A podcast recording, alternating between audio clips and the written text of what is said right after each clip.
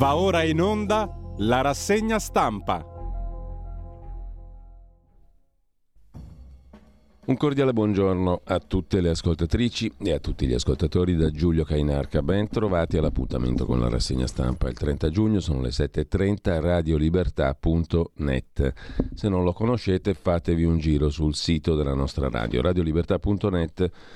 C'è tutto quello che vi serve, che ci serve, come si suol dire. Intanto andiamo a vedere subito le notizie del giorno partendo dall'agenzia ANSA e poi andiamo alle prime pagine dei quotidiani. Apertura sulla politica interna italiana, gelo di Conte su Draghi. Il governo nel mirino, il Premier torna a Roma in anticipo, il leader dei 5 Stelle, Conte, va a parlare con Mattarella, il capo dello Stato. Telefonata attesa tra Draghi e Conte, che si era detto sconcertato, Conte, sulle voci di una richiesta da parte di Draghi a Grillo di rimuovere Conte. Grave che si intrometta, ha detto Conte a proposito di Draghi. Palazzo Chigi, cioè Draghi, fa sapere che questa richiesta non è mai stata fatta, cioè il professor De Masi che ha raccontato il tutto, perché è stato il professor De Masi che è titolare delle scuole politiche dei 5 Stelle, nonché docente a Napoli, famoso, eccetera, eccetera, il professor De Masi ha raccontato lui che è stato Grillo a dirgli che Draghi lo ha chiamato, ha chiamato Grillo, per far fuori Conte. Ergo il professor De Masi ha detto una bugia, secondo Palazzo Chigi. Staremo a vedere. Intanto Putin e le truppe NATO in Finlandia e Svezia, la Russia risponderà. Avviato il processo di adesione dopo la caduta del no della Turchia, che ha mollato i curdi, o meglio, la Turchia che abbia mollato i curdi non fa notizia, li ha mollati la NATO, secondo qualcuno, nelle mani di Erdogan. Biden in cambio del sì all'ingresso nella NATO di Finlandia e Svezia. Chissà se è così. Biden annuncia intanto l'invio di nuove forze statunitensi anche in Italia. La Nato si rafforza in Italia e in Germania. Draghi dice non c'è nessun rischio di escalation, ma dobbiamo essere pronti. Pubblicata la nuova bussola strategica dell'Alleanza Atlantica, la Russia è la minaccia attuale, la Cina è la sfida. Insomma, ci attendono anni e decenni molto interessanti per il futuro. Sempre dalla prima pagina dell'agenzia ANSA, poi la Francia, come da costume, nega l'estradizione in Italia degli ex terroristi. Niente di nuovo sotto il sole francese, dottrina Mitterrand o meno, tra i dieci ex terroristi italiani c'è Pietro Stefani, condannato in Italia come uno dei mandanti dell'omicidio del commissario Luigi Calabresi.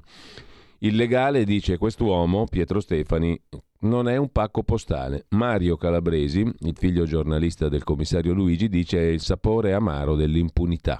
La sentenza potrà essere impugnata dalla procura francese. La procura di Milano, il procuratore generale valuta il ricorso, la ministra Cartabia si è limitata a dire pagina dolorosa, aspetto le motivazioni. Intanto è diventato un caso il menù del summit della Nato a Madrid. C'è anche l'insalata russa, incredibilmente, cioè la Nato mangia l'insalata russa, i capi di Stato dell'Alleanza Atlantica mangiano l'insalata russa. I reporter spagnoli sono indignati per il prezzo del gaspacio. Un gaspacio 7,70 euro. Paghino i capi di Stato e di governo. Strage di Parigi, al jihadista all'ergastolo senza sconti di pena, a proposito di giustizia francese, condannati in 19 su 20 al processo per le stragi del 13 novembre 2015, tra cui quella del Bataclan. Salah Abdeslam, unico superstite del comando dei guerriglieri coranici, dei jihadisti, è stato condannato all'ergastolo, senza possibilità di riduzioni né di sconti di pena.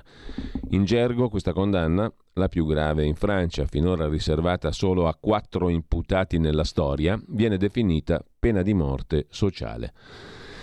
In primo piano ancora sull'agenzia ANSA morta dopo la pillola anticoncezionale, la procura riesuma la salma. Il decesso classificato come naturale il 4 aprile nel Casertano. Ora si indaga. Si indaga anche su uno degli uomini di Giorgia Meloni in Lombardia, Carlo Fidanza, eurodeputato, indagato per corruzione, avrebbe ottenuto le dimissioni di un consigliere assumendo il figlio.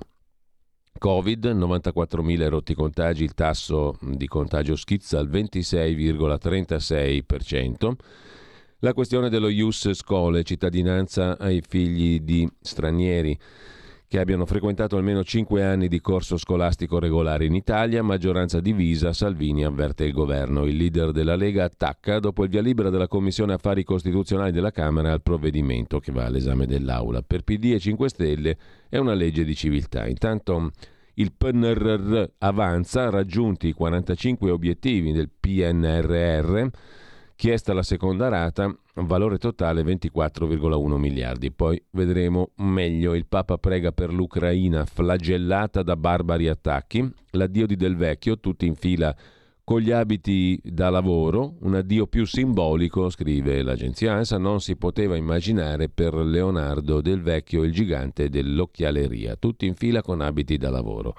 Pioggia di missili sull'Ucraina, il presidente Zelensky continua a chiedere armi moderne, poi l'emergenza siccità per il Po. Il cuneo salino del mare è risalito fino a 30 km, è record.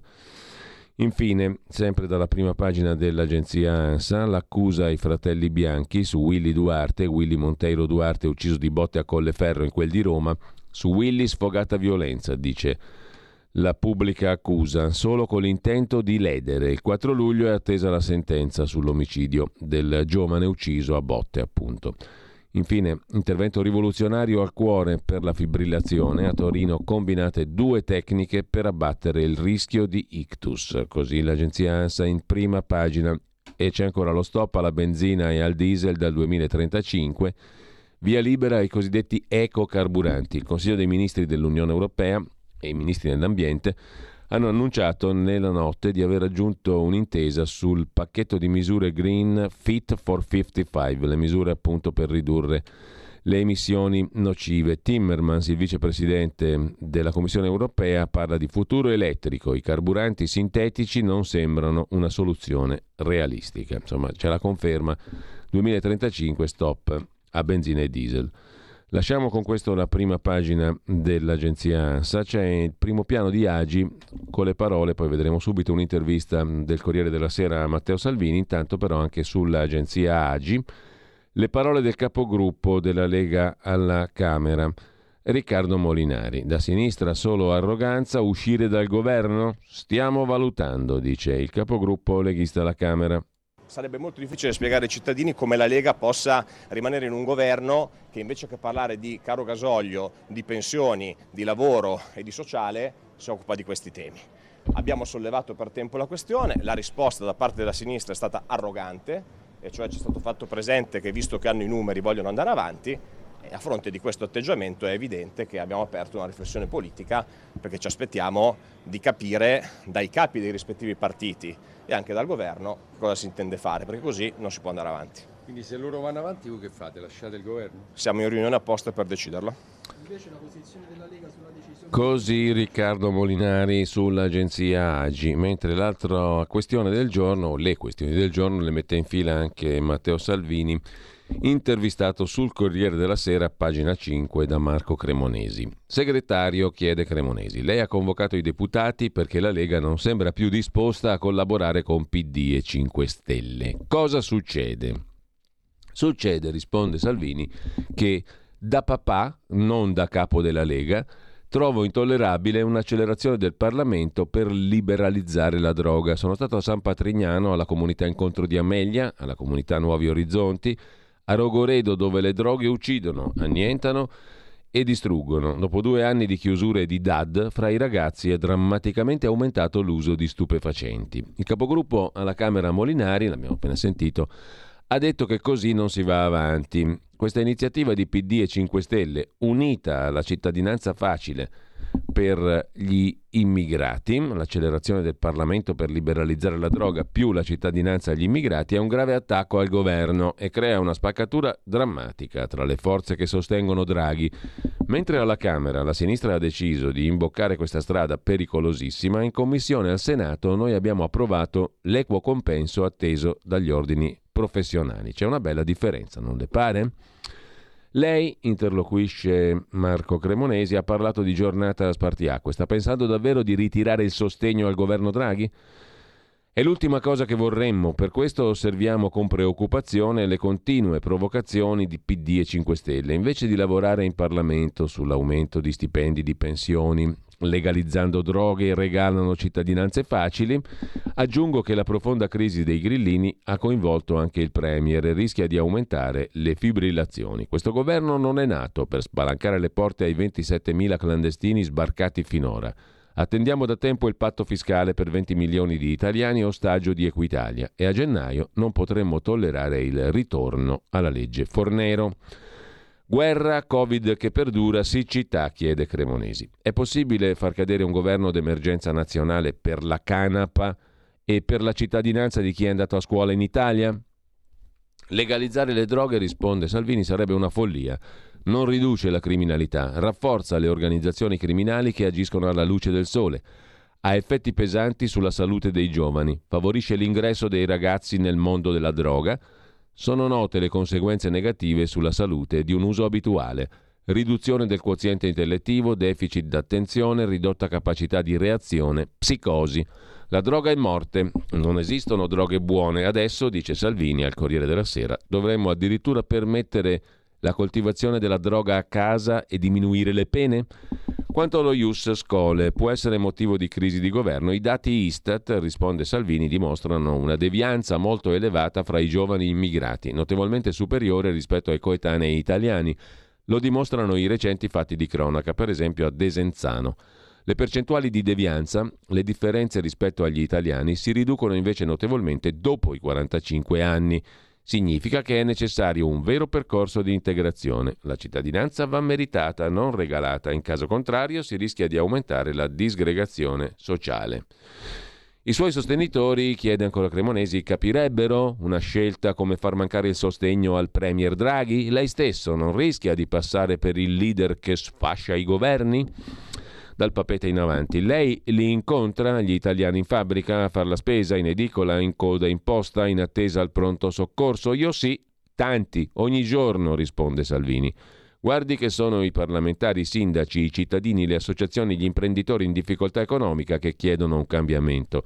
Gli italiani vogliono risposte sul lavoro, costi dell'energia, inflazione che erode pensioni e salari, abbattimento del carico fiscale, liberazione dai lacci burocratici, lotta alle varie gang criminali che imperversano sempre più nelle nostre città. Bloccare il Parlamento per votare Ius Scole e droga libera è contro gli interessi del Paese. Siamo stati fin qui molto responsabili. Dalla guerra alla pandemia alla riforma fiscale, pur facendo valere le nostre posizioni. La dialettica è il sale della democrazia. Non possiamo però accettare una forzatura che rischia di danneggiare l'Italia e gli italiani. Giorgia Meloni osserva l'intervistatore, ha detto che il summit del centrodestra si può fare anche a casa sua. Forse è meglio la Villa San Martino di Arcore? A me, risponde Salvini, interessano contenuti e risultati. Dopo la pandemia, con una guerra in corso, perdere tempo in litigi e divisioni partitiche non ha senso. Troviamoci anche domani a casa mia, a Milano. Purtroppo la vedo difficile perché sto in un bilocale. Perché è così difficile intendersi tra alleati? Beh, in un bilocale in tre ci entrano, eh, a grosso modo. Comunque, perché è così difficile intendersi tra alleati? Abbiamo tante posizioni comuni, risponde Salvini, tutti dobbiamo intraprendere la strada dell'umiltà, del dialogo, della responsabilità. Lunedì prossimo l'analisi del voto della Lega. Lei che considerazioni porterà in quella sede? Se un cittadino su due non ha votato abbiamo sbagliato tutti, risponde Salvini. Abbiamo eletto più sindaci di quanti ne avessimo 20 giorni fa, ma abbiamo anche perso in città importanti. Abbiamo vinto dove governava la sinistra, da Belluno a Palermo, da Lucca a Lissone, ma tanti nostri elettori sono rimasti a casa, è innegabile. In troppe città il centrodestra è andato diviso, disorientando gli elettori. Verona e Parma insegnano. Non brucia la perdita di Verona, dove il primo turno dava il centrodestra sia pur diviso saldamente in testa? Queste elezioni, risponde Salvini, hanno ribadito che si vince solo aprendo e allargando. Lei ha detto a più riprese che non è il momento di occuparsi di legge elettorale, eppure la spinta verso il proporzionale aumenta e si diffonde. È ancora della stessa idea? La legge elettorale, risponde Salvini, non è la priorità degli italiani, ma solo di politicanti in cerca di conquistare spazi personali e poltrone. Letizia Moratti continua a ripetere di essere a disposizione del centrodestra. Se l'aspettava, non rischia di essere un'altra mina sulla strada della coalizione? Conosciamo, risponde Salvini, il valore di Letizia Moratti che si prenderà molte altre soddisfazioni facendo parte della nostra squadra. Attilio Fontana ha ben governato, ha espresso l'intenzione di ricandidarsi. Su questa intenzione c'è unità nel centrodestra. Come mai avete votato l'emendamento di Fratelli d'Italia sui balneari? Non è in contraddizione con la legge sulla concorrenza che anche voi avete approvato? No, risponde Salvini e conclude abbiamo ribadito la contrarietà rispetto all'applicazione della direttiva servizi Bolkestein sui beni demaniali. L'Europa deve intervenire in questo senso. L'intervento governativo è servito a tutelare le imprese che per effetto della sentenza del Consiglio di Stato ottobre 21 avrebbero rischiato di essere considerate abusive. Così Salvini sul Corriere della Sera.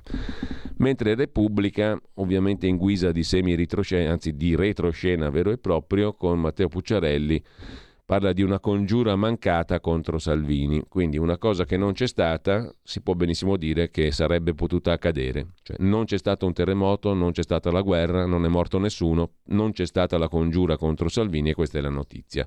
Non c'è stata la congiura contro Salvini, la congiura mancata contro Salvini. Congresso subito per cambiare simbolo, sarebbe stato l'oggetto della congiura che non c'è stata. L'obiettivo era togliere il nome del leader dal logo della Lega ma il blitz è stato bloccato per garantire la ricandidatura di Fontana in Lombardia. Quindi tutto è stato non c'è stato, cioè è, stato, è, successo che non è successo, però possiamo dire che è successo ciò che non è successo, facendone un articolo. Ci vuole del talento, la fronda pronta ad agire dopo i ballottaggi, tra le ipotesi anche l'uscita dal partito. Non c'è stato, ma potrà esserci eh, il golpe contro Salvini. C'è invece una lettera di Carlo Calenda in, su Repubblica, il leader di leader, mm, si dice così, eh, di azione, si chiama così, no a campi larghi eterogenei, costruiamo un'alleanza seria con Giorgetti e senza i 5 Stelle. Lasciamo Repubblica e andiamo a sentire cosa ha detto Conte. Grave che un premier tecnico come Mario Draghi si intrometta nella vita dei partiti, perché se la Lega sta riflettendo sul che fare, c'è anche un'analoga riflessione nel Movimento 5 Stelle di Conte. Sentiamo un po'. Grillo mi aveva riferito di queste telefonate, quindi vorrei chiarire che noi siamo una comunità, lavoriamo insieme, quindi ero stato informato di queste telefonate. Beh, io lo trovo sinceramente grave, grave Stiamo parlando naturalmente delle telefonate mm, di eh, Draghi a Beppe Grillo. Secondo De Masi, sociologo che fa le scuole politiche per i 5 Stelle, nel corso di queste telefonate Draghi avrebbe anche chiesto a Grillo fai fuori quel cucù di Conte. Che un premier tecnico che ha avuto da noi sin dall'inizio l'investitura per formare un governo di unità nazionale si intrometta nella vita di forze politiche, di forze politiche che lo sostengono peraltro e vorrei ricordare che noi sin qui abbiamo sempre continuato a sostenere il governo con lealtà, correttezza, non nascondendo i passaggi difficili per noi, alcuni passaggi che ci procurano sofferenza. Ecco, sono rimasto sinceramente sconcertato. Sconcertato perché di fronte alla nostra realtà, correttezza, Ovviamente eh, abbiamo sempre spinto il governo ad essere protagonista in Italia, in Europa e lo spingiamo ad essere nei consessi internazionali protagonista di telefonate di pace, telefonate volte a risolvere i problemi degli italiani per il caro bollette. Ecco, non immaginavamo che ci fossero anche queste, questo tipo di telefonate. E dico una cosa, eh, se lo dico a tutti, ecco, perché è chiaro che è sotto gli occhi di tutti che io personalmente o il movimento siamo sotto attacco, sotto attacco perché evidentemente alcune posizioni non rientrano in quello che è il pensiero diffuso, il pensiero dominante. Allora sappiate, cari iscritti, che la nostra forza morale, la nostra integrità la convinzione nei nostri principi e nelle nostre idee è più forte di tutti. Siamo qui non per delle poltrone, non per dei posti, non per occupare uno spazio di potere, siamo qui per difendere i bisogni degli italiani, ma in particolare di quelli che non hanno voce, di quelli che non contano tradizionalmente. Ecco, questa forza a noi non ce la può togliere nessuno. Si conferma peraltro che le ultime iniziative, la costituzione di un nuovo gruppo ed altre consimili rispondono a logiche manovre di palazzo. Per quanto riguarda il nostro atteggiamento, che ho sempre definito leale, costruttivo, corretto nei confronti del governo, non cambia neppure di fronte a episodi che reputo così gravi. Perché? Perché il nostro obiettivo non è sostenere Draghi, il nostro obiettivo è sostenere e tutelare gli interessi degli italiani. Non ha il dono della sintesi, diciamolo pure, il, l'ex premier capo dei, di parte dei 5 Stelle su questa questione che Draghi avrebbe telefonato a Grillo dicendo fai fuori Conte c'è l'ira di Beppe Grillo, secondo quello che racconta l'agenzia di N. Cronos. Sono stato strumentalizzato, ha detto l'elevato, su me e Draghi cazzate. Le parole del fondatore dei 5 Stelle, il garante, l'elevato, il supremo. No, il supremo è quello con cui parla l'elevato, cioè lui. Raccontato dai fedelissimi alla, DN Cronos. Ogni volta vengo strumentalizzato. Raccontano cazzate su di me e su Draghi. Così Beppe Grillo, raccontano alla DN Cronos alcuni dei suoi fedelissimi, si è sfogato, fortemente rammaricato, per le dichiarazioni del sociologo Domenico De Masi sulle parole che il Premier avrebbe affidato al garante 5 Stelle, chiedendogli, stando al professore molto vicino ai 5 Stelle, di togliere la guida del movimento a Giuseppi Conte. Anche il suo rammarico per l'accaduto sarebbe dietro la scelta di non vedere la delegazione dei 5 Stelle al governo, scrive l'agenzia ADN Cronos. Intanto in serata di ieri fonti di Palazzo Chigi sottolineano come il Presidente del Consiglio non abbia mai detto, mai chiesto a Beppe Grillo di rimuovere Giuseppe Conte dal Movimento 5 Stelle. Quindi il sociologo De Masi ha detto una bugia. Mentre mm, a proposito di grillismi, se il Movimento 5 Stelle è un po' in crisi, la scatoletta del tonno non l'hanno aperta mm, eh, a tutti gli effetti, beh, c'è un sindaco, quello di Como, che si muove in maniera proto-grillina, diciamo così, come i grillini delle origini. La prima mossa è anticasta per il sindaco rapinese, comune di Como. Addio auto, eh, addio chiedo scusa ai posti auto riservati ai politici. Via subito il parcheggio per gli amministratori nel cortile di Palazzo Cernezzi, comune di Como. Niente spazi ai consiglieri nell'autosilo, così tutti capiranno i problemi veri, ha detto il sindaco Rapinese, il sindaco di Como. Prima mossa anticasta. Con ciò lasciamo queste piccole anticipazioni e andiamo a vedere adesso ufficialmente, pomposamente, le prime pagine dei, dei quotidiani di oggi. A partire dal Corriere della Sera, governo, tensione alle stelle, questo più o meno l'abbiamo capito anche noi, Draghi anticipa il rientro in Italia, convocato un Consiglio dei Ministri urgente sulle bollette, cioè su gas, luce, acqua, quelle robe lì inutili. Conte dice il Premier vuol farmi cacciare, la replica, mai chiesto a Grillo di rimuoverlo. E il garante, cioè l'elevato, Beppe Grillo, dice io strumentalizzato, poverino. L'intervista a Matteo Salvini l'abbiamo già vista, non accetto forzature, prima pagina sul Corriere della Sera, droga e ius scole, un grave attacco al governo, non accettiamo forzature di PD e 5 Stelle. C'è poi l'impareggiabile, come tutti i giorni, impareggiabilissima vignetta di Giannelli, e lo pagano, sul Corriere della Sera c'è Conte sul so, sulla soglia del precipizio del burrone, lì sul limitare, sul ciglio del burrone, con un giornale in mano, il Corriere della Sera ovviamente, un titolo della vignetta Movimento 5 Stelle, c'è chi spinge per un passo di lato. Ma quale lato? dice Giuseppe Conte sul ciglio del burrone. Anche guardando la vignetta, se fa un passo di lato probabilmente rimane su, se fa il passo a sinistra, se fa il passo a destra rimane su di sicuro, per cui è una vignetta doppiamente del Menga questa qua. Comunque è molto bella e molto divertente. è bellissima. Mentre è sempre la prima pagina del Corriere della Sera parla Cingolani, il ministro della transizione peraltramente ecologica, la vera svolta per le auto saranno i biocarburanti. Lo stop alle auto a benzina e diesel una sfida enorme. La svolta, spiega il ministro Cingolani, saranno i biocarburanti. Si perderanno posti di lavoro per la transizione green, ma se ne creeranno di nuovi.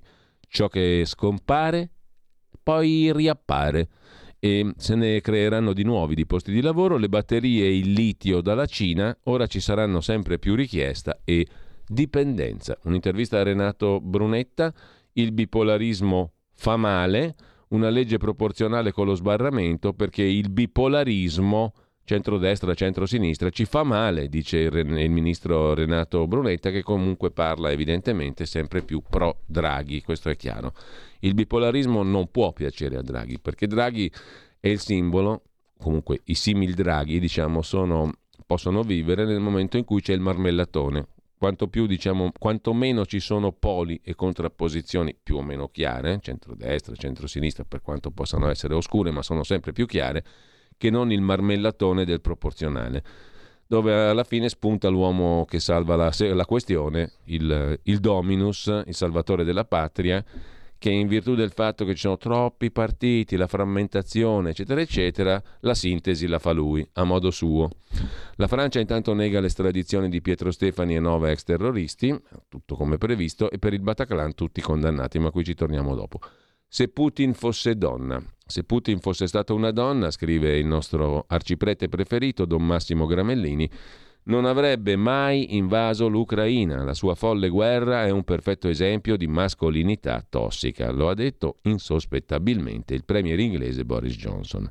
Allora, se, mm, come la mettiamo però, scrive Don Massimo Gramellini con la Banca Centrale Europea perché mm, se ci fosse stata una donna alla Banca Centrale Europea avrebbe gestito le crisi di questi anni con un po' più di tatto, empatia e risolutezza. Oh, mi dicono che è una donna, la Presidente della Banca Centrale Europea, scrive Massimo Gramellini, oggi protagonista mh, mm, di un ben altro articolo di prima pagina, di ben altra rubrica per incisività ed efficacia, quella di Andrea Marcenaro sul foglio. L'Andreas Version, la vedremo dopo. Intanto abbandoniamo col cuore dolente la prima pagina del Corriere della Sera, ci dispiace sempre lasciare il più importante quotidiano d'Italia, forse d'Europa, sicuramente del mondo, e andiamo a vedere la Repubblica, la stampa, la nostra Pravda, la verità, tutto il resto, insomma. Repubblica apre con due questioni, anni di piombo, schiaffo francese all'Italia, anzi tre, più soldati americani in Europa, la strategia della Nato contro Russia e Cina, il nuovo patto atlantico, scrive Marta Dassù. Assedio al governo è l'altro argomento d'apertura, anzi principale. Il titolo più evidente di oggi. Alta tensione nella maggioranza, Conte accusa Draghi. Grave chiedere a Grillo di farmi fuori, dice Giuseppi, ma il Premier ha detto falso.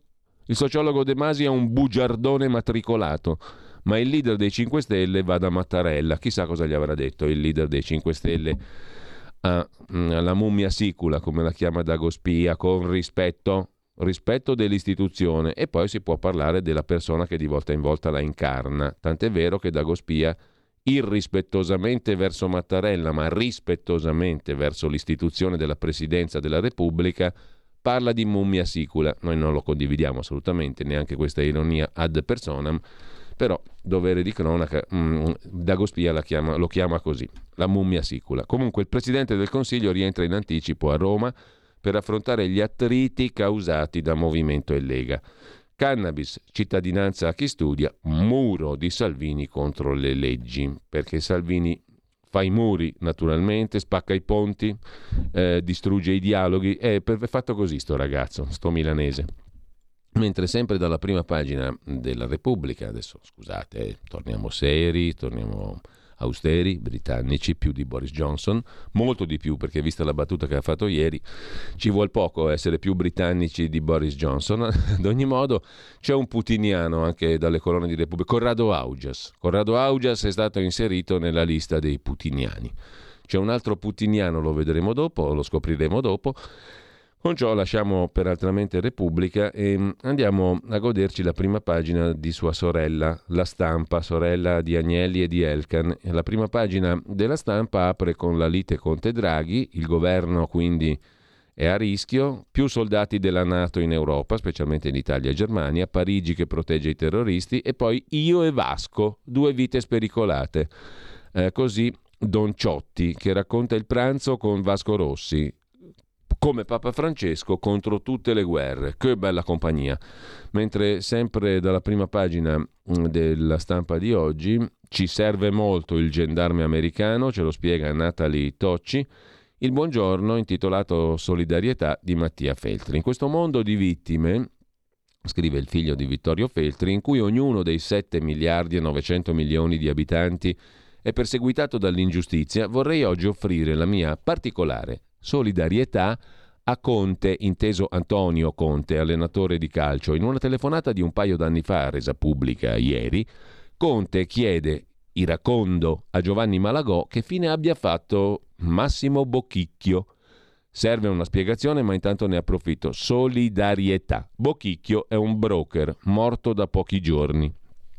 Presentato a Conte, Antonio, l'allenatore, da Malagò, presidente del CONI, Comitato Olimpico Nazionale dello Sport Italiano. Conte, che all'Inter guadagnava 7 milioni e mezzo all'anno, ora al Tottenham ne guadagna quasi 18 e io gli sono solidale, aveva affidato al povero Bocchicchio, scrive Feltri, una ventina di milioni dei suoi risparmi, giusto per raggranellare qualcosetta in più, che fa sempre comodo.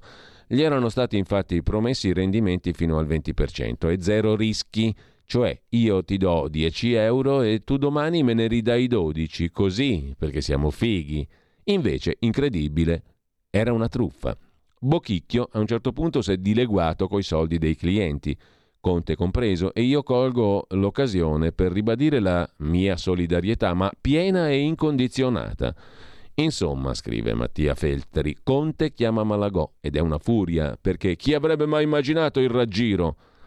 Come per gli sventurati adepti di Vanna Marchi, scrive giustamente direi Mattia Feltri, che pagavano in cambio di amuleti magici e pozioni d'amore. Tardiva, ma solidarietà anche a loro in ricordo di quando andavano in tribunale a urlare furibondi contro la perfida turlupinatrice che per eh, televisione vendeva il sale. Diceva mettete il sale sotto il cuscino o sulla coda, dove preferite, e vi passano i guai. C'era gente che pagava per queste robe qua. Quindi chi è ehm, il cretino? Vanna Marchi o chi compra il sale da mettersi sulla coda? Non è difficile rispondere. Eh? Vanna Marchi, solidarietà, Vanna Marchi. E mai nessuno che abbia il coraggio e l'onestà di dirglielo. Voi siete delle vittime, soprattutto della vostra fesseria. Solidarietà. E in questo caso Mattia Feltri dice lo siamo un po' tutti, che è anche abbastanza vero, tutto sommato, con vari gradi e gradazioni. Però è bella questa qui, questa qui è bella. Vasco Rossi e Don Ciotti sono una bella foto di prima pagina sulla stampa. Il riformista, mi spiace, lo vediamo dopo. Intanto noi andiamo come un solo uomo alla verità, non una delle tante verità, la verità di Maurizio Belpietro, l'ammissione di Pfizer e Moderna. I nuovi vaccini sono protettivi? Boh. Ecco perché vogliono evitare i trial, cioè le prove cliniche. A precisa domanda della FDA, Food and Drug Administration, nostro istituto superiore di sanità per capirci, le aziende ovvero Pfizer e Moderna, Pfizer BioNTech, rispondono che non c'è alcun correlato di immunità stabilito. Non solo, esiste la prova che tra i 12 e i 15 anni d'età l'efficacia del vaccino è negativa, cioè fa male. Eppure si dà il via libera allo sviluppo, scrive La Verità. I segreti del palazzo in edicola con la verità. Daniele Capezzone ha scritto un libro, Delitto alla Farnesina. Ciumbia, a pagina 14 andiamo a capire di che cosa si possa trattare, il thriller politico dentro la Farnesina che svela i misteri dei palazzi del potere, l'ultimo libro di Daniele Capezzone, in vendita in edicola con la verità e panorama. Scoprite chi è l'assassino. Una gatta, è amante delle gatte eh, Capezzone, un ex politico pentito e il sottobosco di Spin Doctor e portaborse ministeriali. Sono gli ingredienti del giallo dell'estate, delitto alla Farnesina, scritto da Daniele Capezzone, in vendita in edicola con la verità e panorama per modici 7,90 euro. Guest star la gatta Cleopatra. E sempre dalla prima pagina della Verità, Maurizio Belpietro, il direttore, sul G7 che abbaia perché non riesce a mordere. Nulla di fatto. Però avevano un gazpacio da 7,70 euro a porzione al G7. E hanno mangiato l'insalata russa, pensate un po'. A centropagina sulla verità, decreti sicurezza aboliti, sono liberi i nigeriani che hanno picchiato i vigili aumentano violenza e senso di impunità. Ma pare che l'emergenza sia lo ius scole, ironizza Giorgio Gandola. Un'ingerenza inaudita invece di Draghi su Giuseppi. Conte furioso. Draghi ha chiesto a Grillo di cacciarmi.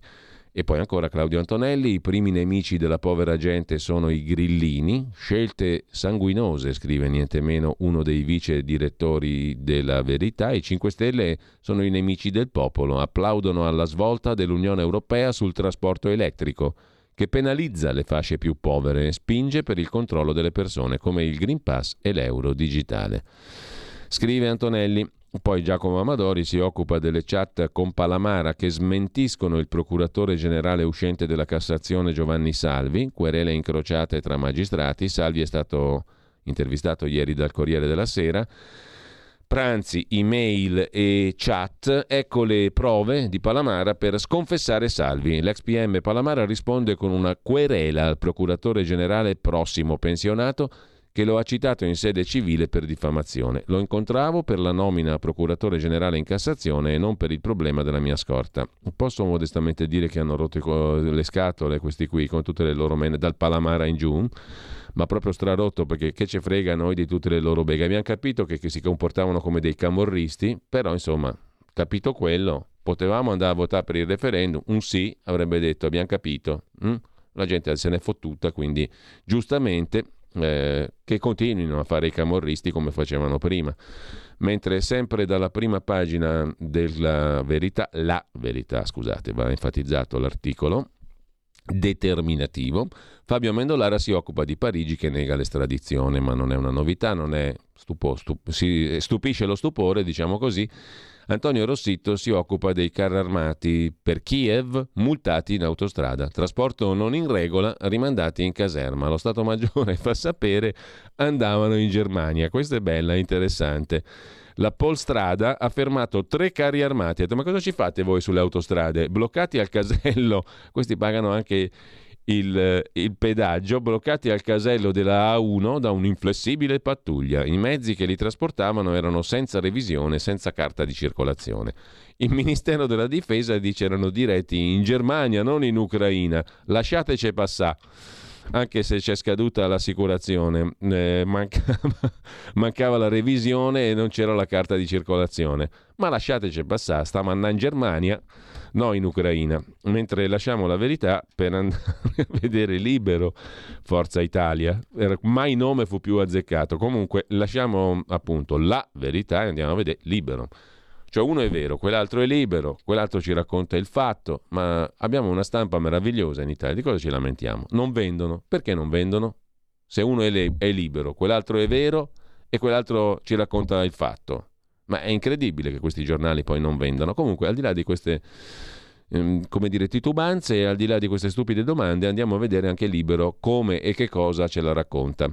Follie italiane. La polizia arre- qua, arresta cinque carri armati. Ce li chiedeva Kiev. Allora, andavano in Germania o stavano in Ucraina? Ce li chiedeva Kiev, bloccati in autostrada. Mancava la revisione e non c'era la carta di circolazione. Il mistero delle armi che forniamo a Kiev, scrive Francesco Specchia. Segreto militare.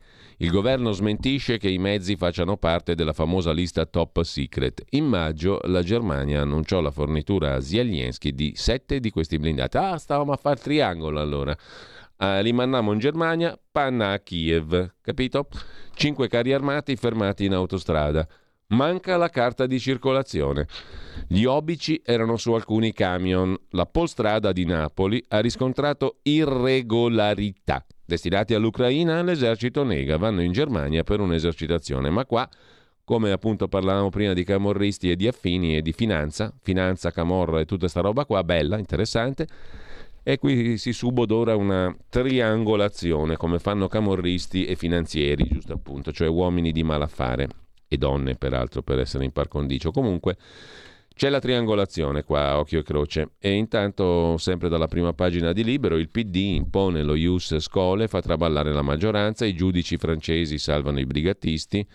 C'è un museo degli orrori comunisti a Washington, un memoriale. C'è anche la camicia insanguinata di Jean Lang, reporter ucciso dai militari in piazza Tiananmen e questo museo ha una sua ragione d'essere perché illustra tutti i crimini mostruosi e orrendi di sangue del comunismo, inaugurato a Washington il memoriale delle vittime dei regimi di sinistra.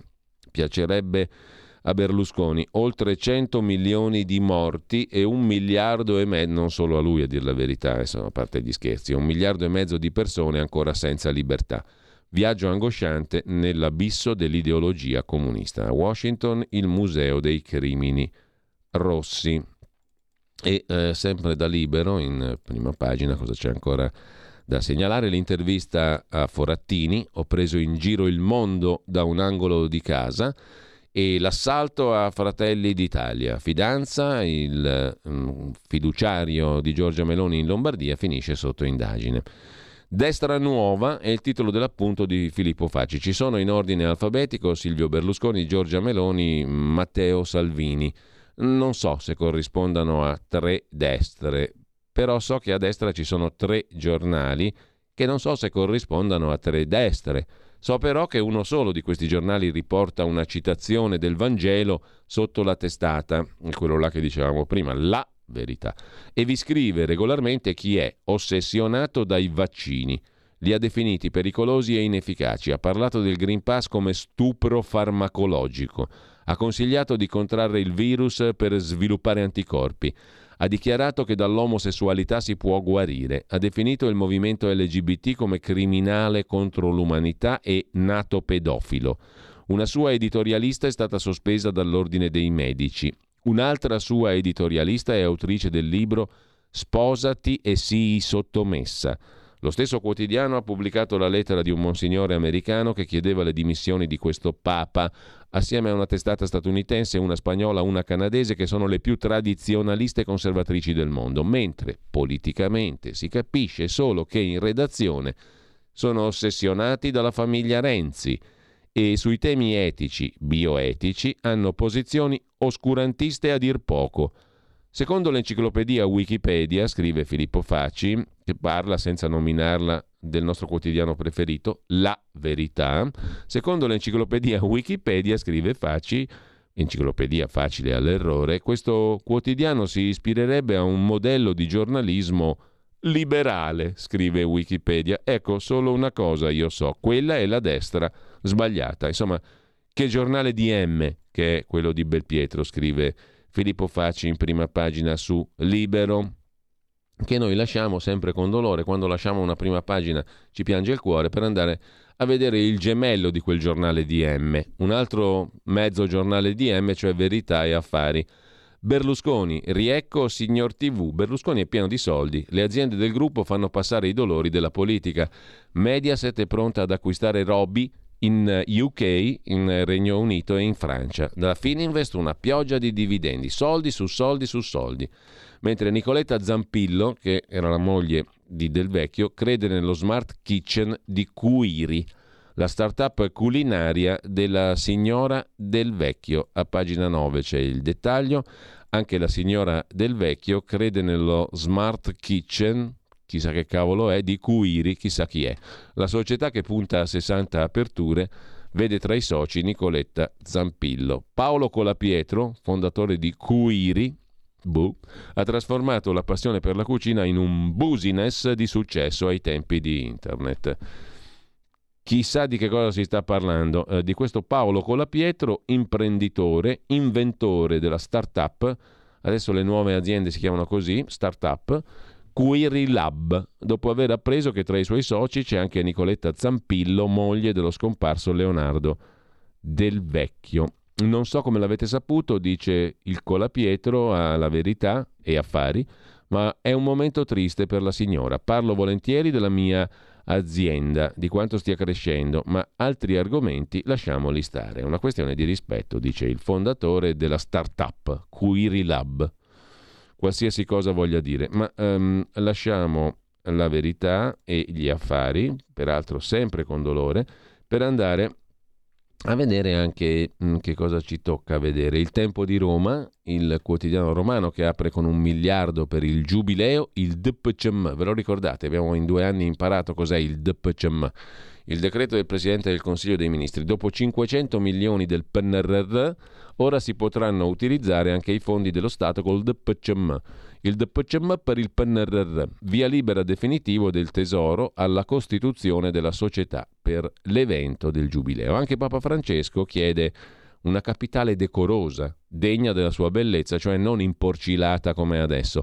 Ora non ci sono più scuse. La macchina del Giubileo 2025, siamo tutti qua che l'aspettiamo, ha tutti gli strumenti per partire. Il decreto della Presidenza del Consiglio dei Ministri, il DPCM, che costituisce la società Giubileo 2025, è stato bollinato, cioè ha ricevuto l'ok finanziario, col quattrino nostro, dalla Ragioneria dello Stato. Un ultimo passo burocratico che rappresenta, di fatto, dopo la pubblicazione in Gazzetta Ufficiale, la partenza operativa della stagione appaltante degli interventi dello Stato per agevolare l'evento e che può contare su una dote finanziaria complessiva, paghiamo noi, io, Federico e tutti voi che ascoltate, mi, un miliardo e 45 milioni eh, di euro. Mi, mica male. Da spendere entro il 2026. Un miliarduzzo. ma paghiamo sempre noi. Questa è la morale della favola, populista, gretta, schifosa, ma è la morale della favola. Un miliardino però, eh non è che deve lamentarsi poi Papa Francesco più di tanto. E la chiede anche decorosa e degna della sua bellezza la città di Roma. Insomma, saranno un po' affari nostri visto che ce li mettiamo noi il quattrinazzi. Se a noi ci piace sporca, se noi vogliamo investire un miliardo e 45 milioni per tenerla imporcilata, la capitale d'Italia, che gli frega il Papa? Mentre la Francia nega l'estradizione per gli ex brigatisti, che notizia! E infine, sempre dalla prima pagina, Grillo manda in tilt il governo. Però poi vedremo. Sono spariti gli sms sul virus SARS-CoV-2 che genera la Covid tra von der Leyen e Pfizer. Ma guarda un po', che caso, che roba strana. La trasparenza sull'acquisto dei vaccini probabilmente sfuma, non ci sarà perché sono spariti gli sms che si scambiavano von der Leyen e Pfizer. Von der Leyen è la presidente stessa della Commissione europea, si scambiava gli sms, neanche i Whatsapp, con la um, Pfizer, sono spariti. Guarda un po' che strano.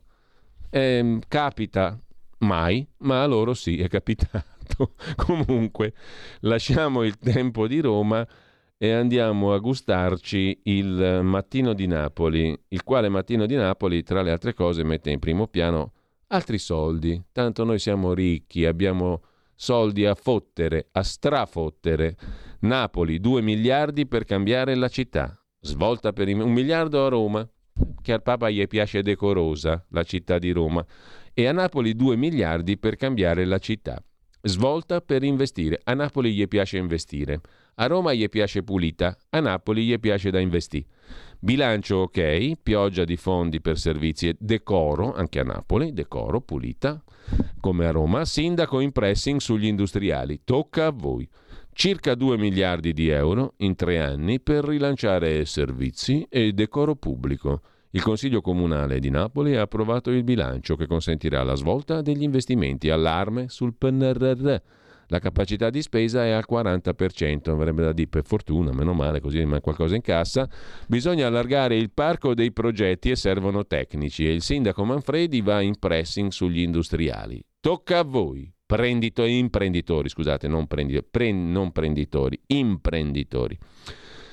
Intanto Arzano è un paese in bancarotta il 53% evade le tasse locali, scrive il mattino di Napoli che lasciamo anche secondo loro ovviamente per andare al giorno. Nazione e resto del Carlino in prima pagina, 5 Stelle Lega voglia di crisi e poi generazione 280 euro. Il quotidiano nazionale oggi fa un focus sulla vulgata che vuole i giovani sfaticati, ma ai giovani si offrono paghe da fame, il bivio del lavoro, una via crucis o un carrierismo sfrenato.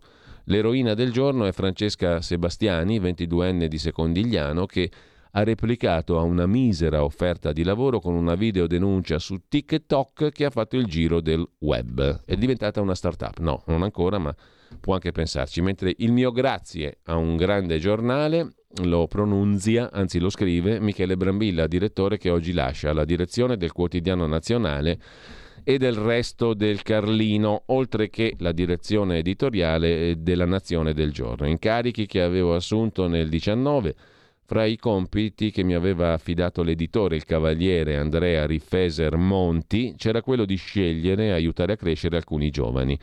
Largo ai giovani, da domani la guida delle testate del gruppo va ad Agnese Pini, già direttrice della Nazione. E qui tocca ricordare che L'ho scoperta io, come diceva Pippo Baudo, no? nel senso che tantissimi anni fa era una voce che ospitammo a suo tempo in quella che fu Radio Padania Libera.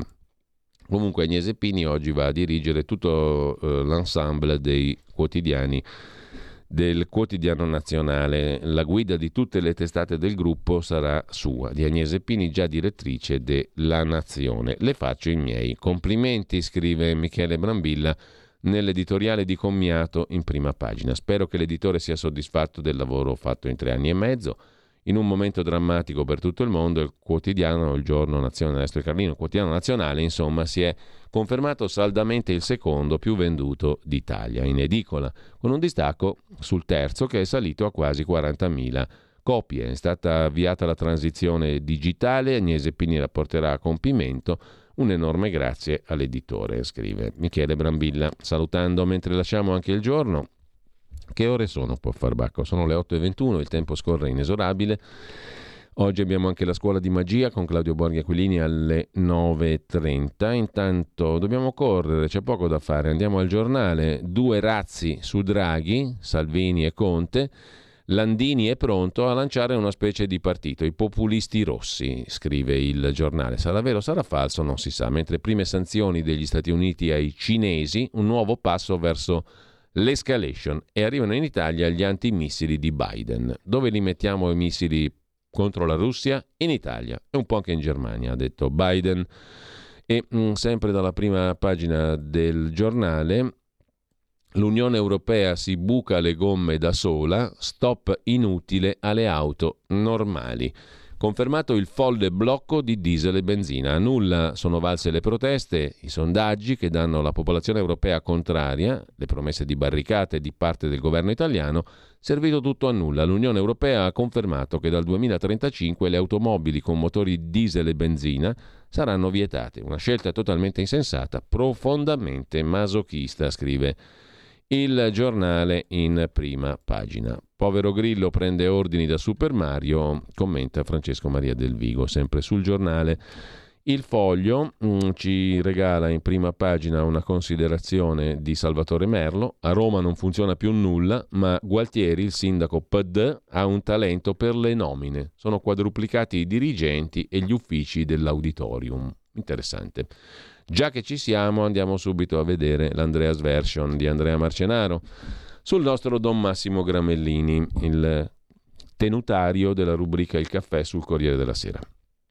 Poteva sembrare scontato e banale, non solo giusto e condivisibile, l'elogio che Massimo Gramellini ha dedicato ieri sul Corriere a un uomo generoso come il compagno Bruno, Bruno Padovani, 82 anni, centralinista da una vita, comunista lungo tutta la vita stessa, comunista che tuttora, più per Putin che per l'Ucraina, fino a scriverne a Draghi solo qualche giorno fa, e rispettato dai paesani proprio per questo, non per l'intelligenza forse, per la tenuta coriacea ben oltre il mainstream. Insomma, ieri c'era in effetti la rubrica di Massimo Gremellini dedicata a questo 82enne comunista, che si, si definiva ancora comunista, rispettato però da tutti.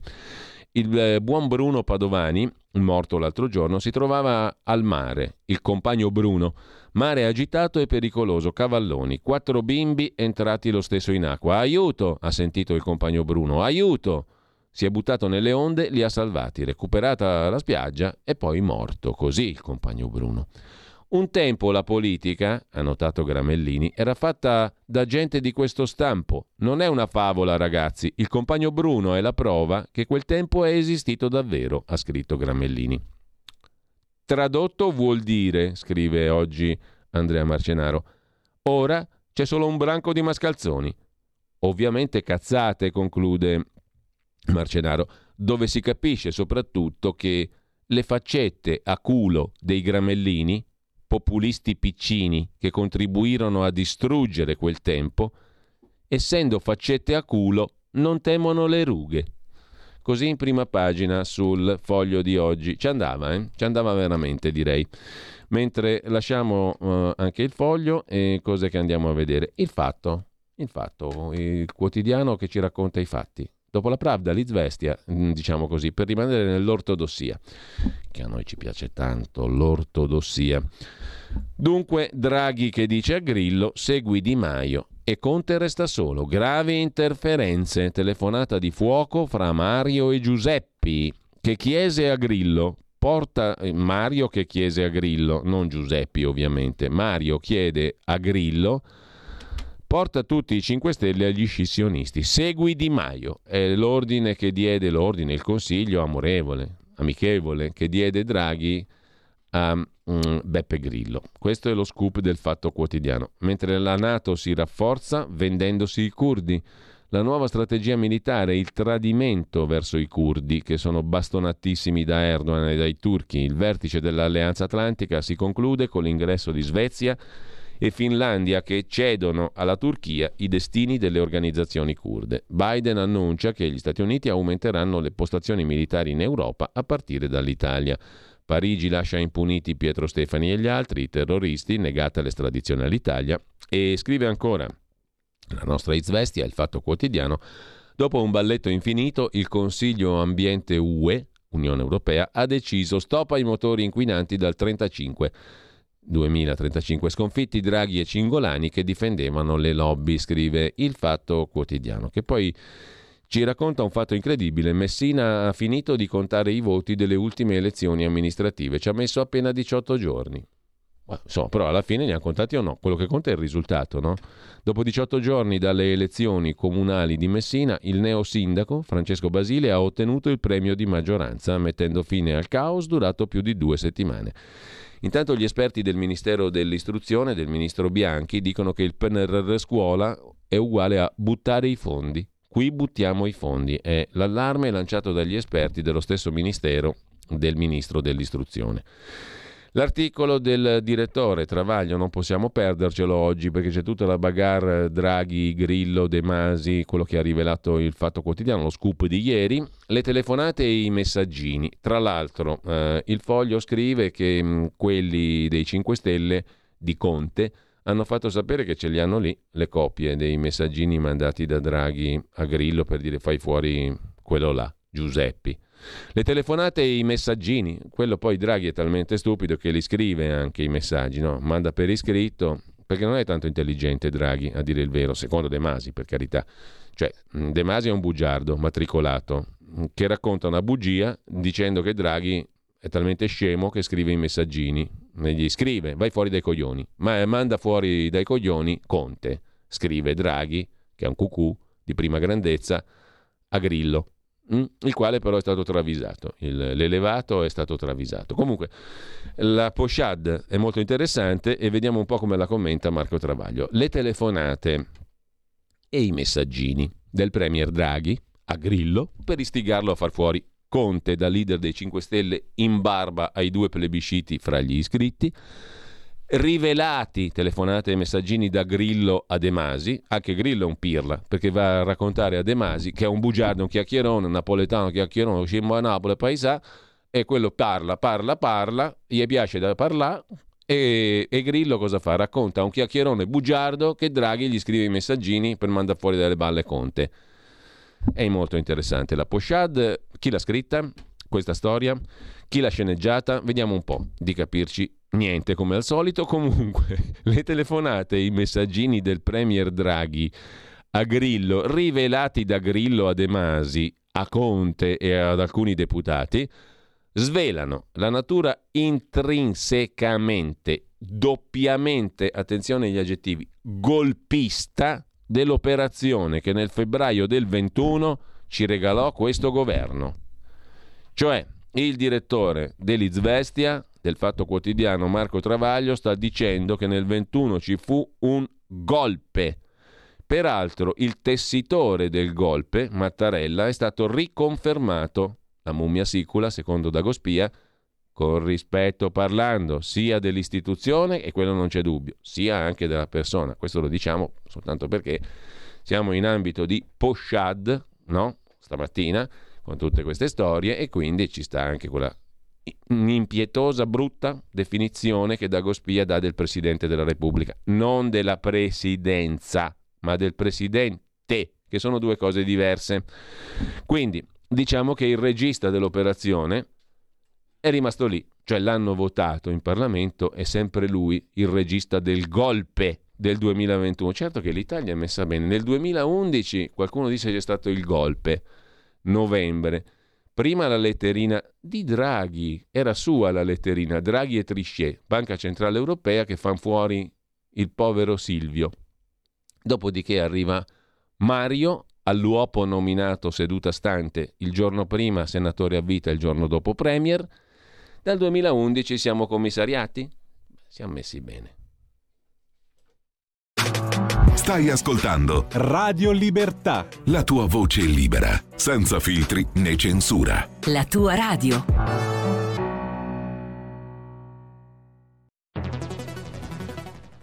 La radio è sempre di più ovunque. Io la radio la ascolto in auto con tutti i nuovi programmi, perché ho la radio DAB. E tu? Io al lavoro ascolto la radio dal mio computer. E tu? Io a casa l'ascolto dalla mia TV. E tu?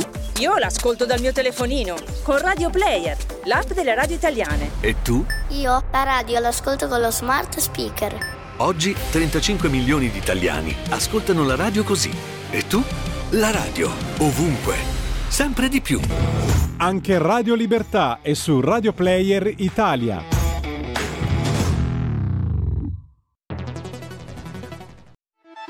Stai ascoltando Radio Libertà, la tua voce libera, senza filtri né censure, la tua radio.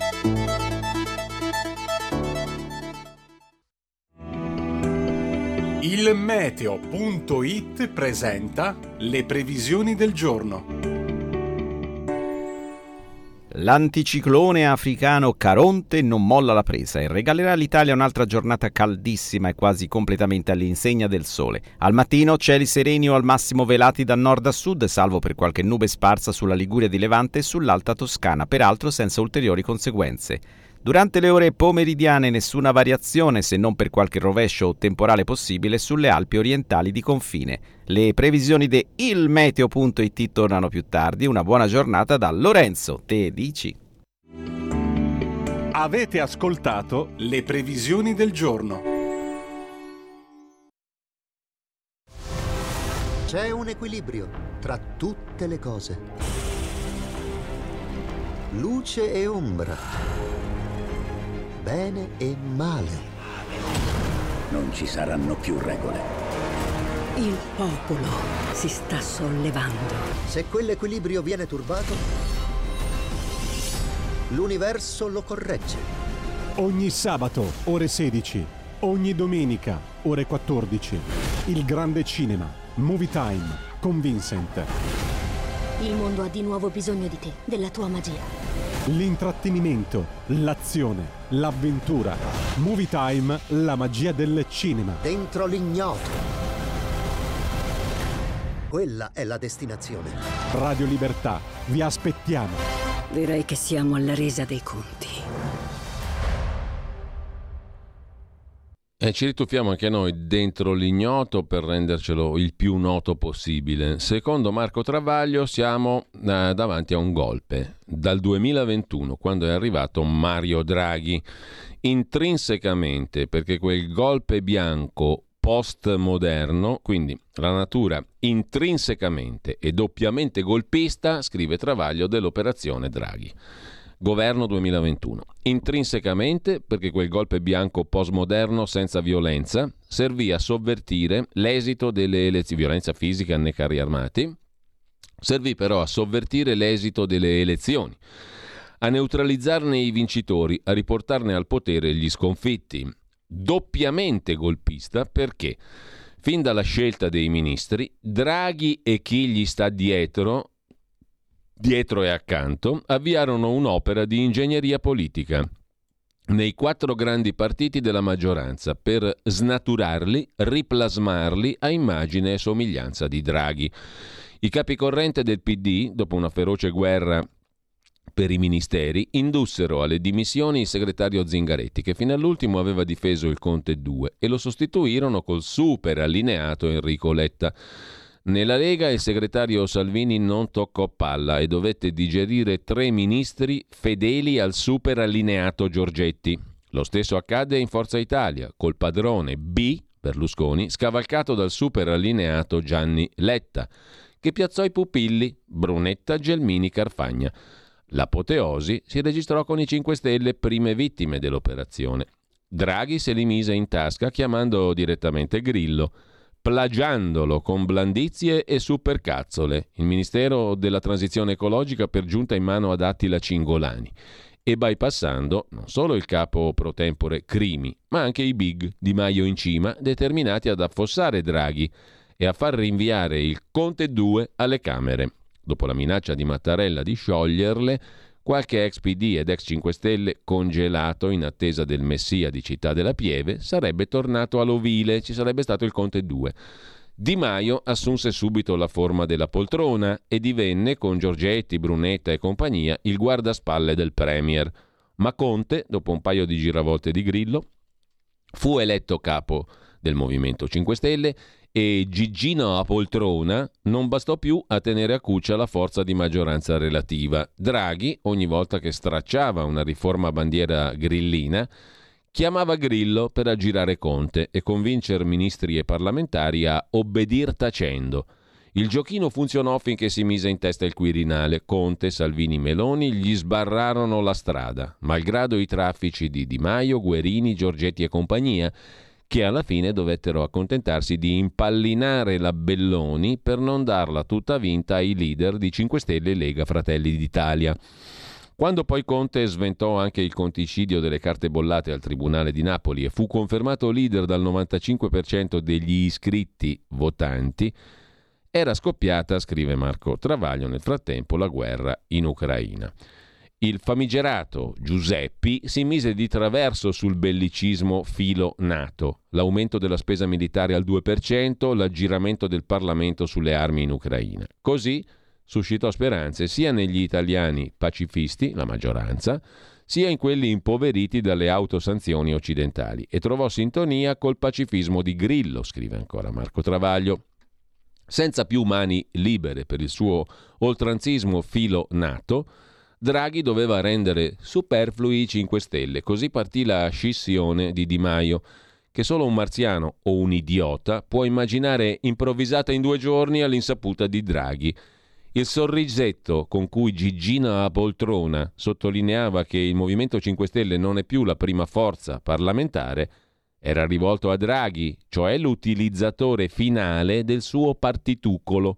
Restava un problema, con l'esito disastroso sul piano militare per l'Ucraina, sul piano economico per l'Unione Europea, della cobelligeranza occidentale, aumentano gli italiani che vogliono il negoziato anziché il riarmo infinito. Le liste di proscrizione dei putiniani, malgrado l'impegno di 007 Copasir PD e giornaloni, sono boomerang.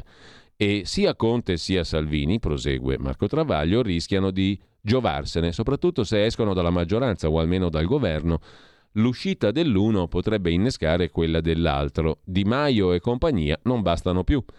Bisogna rovesciare anzitutto Conte, facendo leva sulle ruggini di Grillo perché cacci il leader che Draghi ritiene inadeguato e Di Maio non allineato, per lo stesso motivo per cui iscritti e elettori rimasti lo stimano cioè che Conte non obbedisce alle lobby. Poi toccherà a Salvini, che sta a Giorgetti, come Conte sta a Di Maio.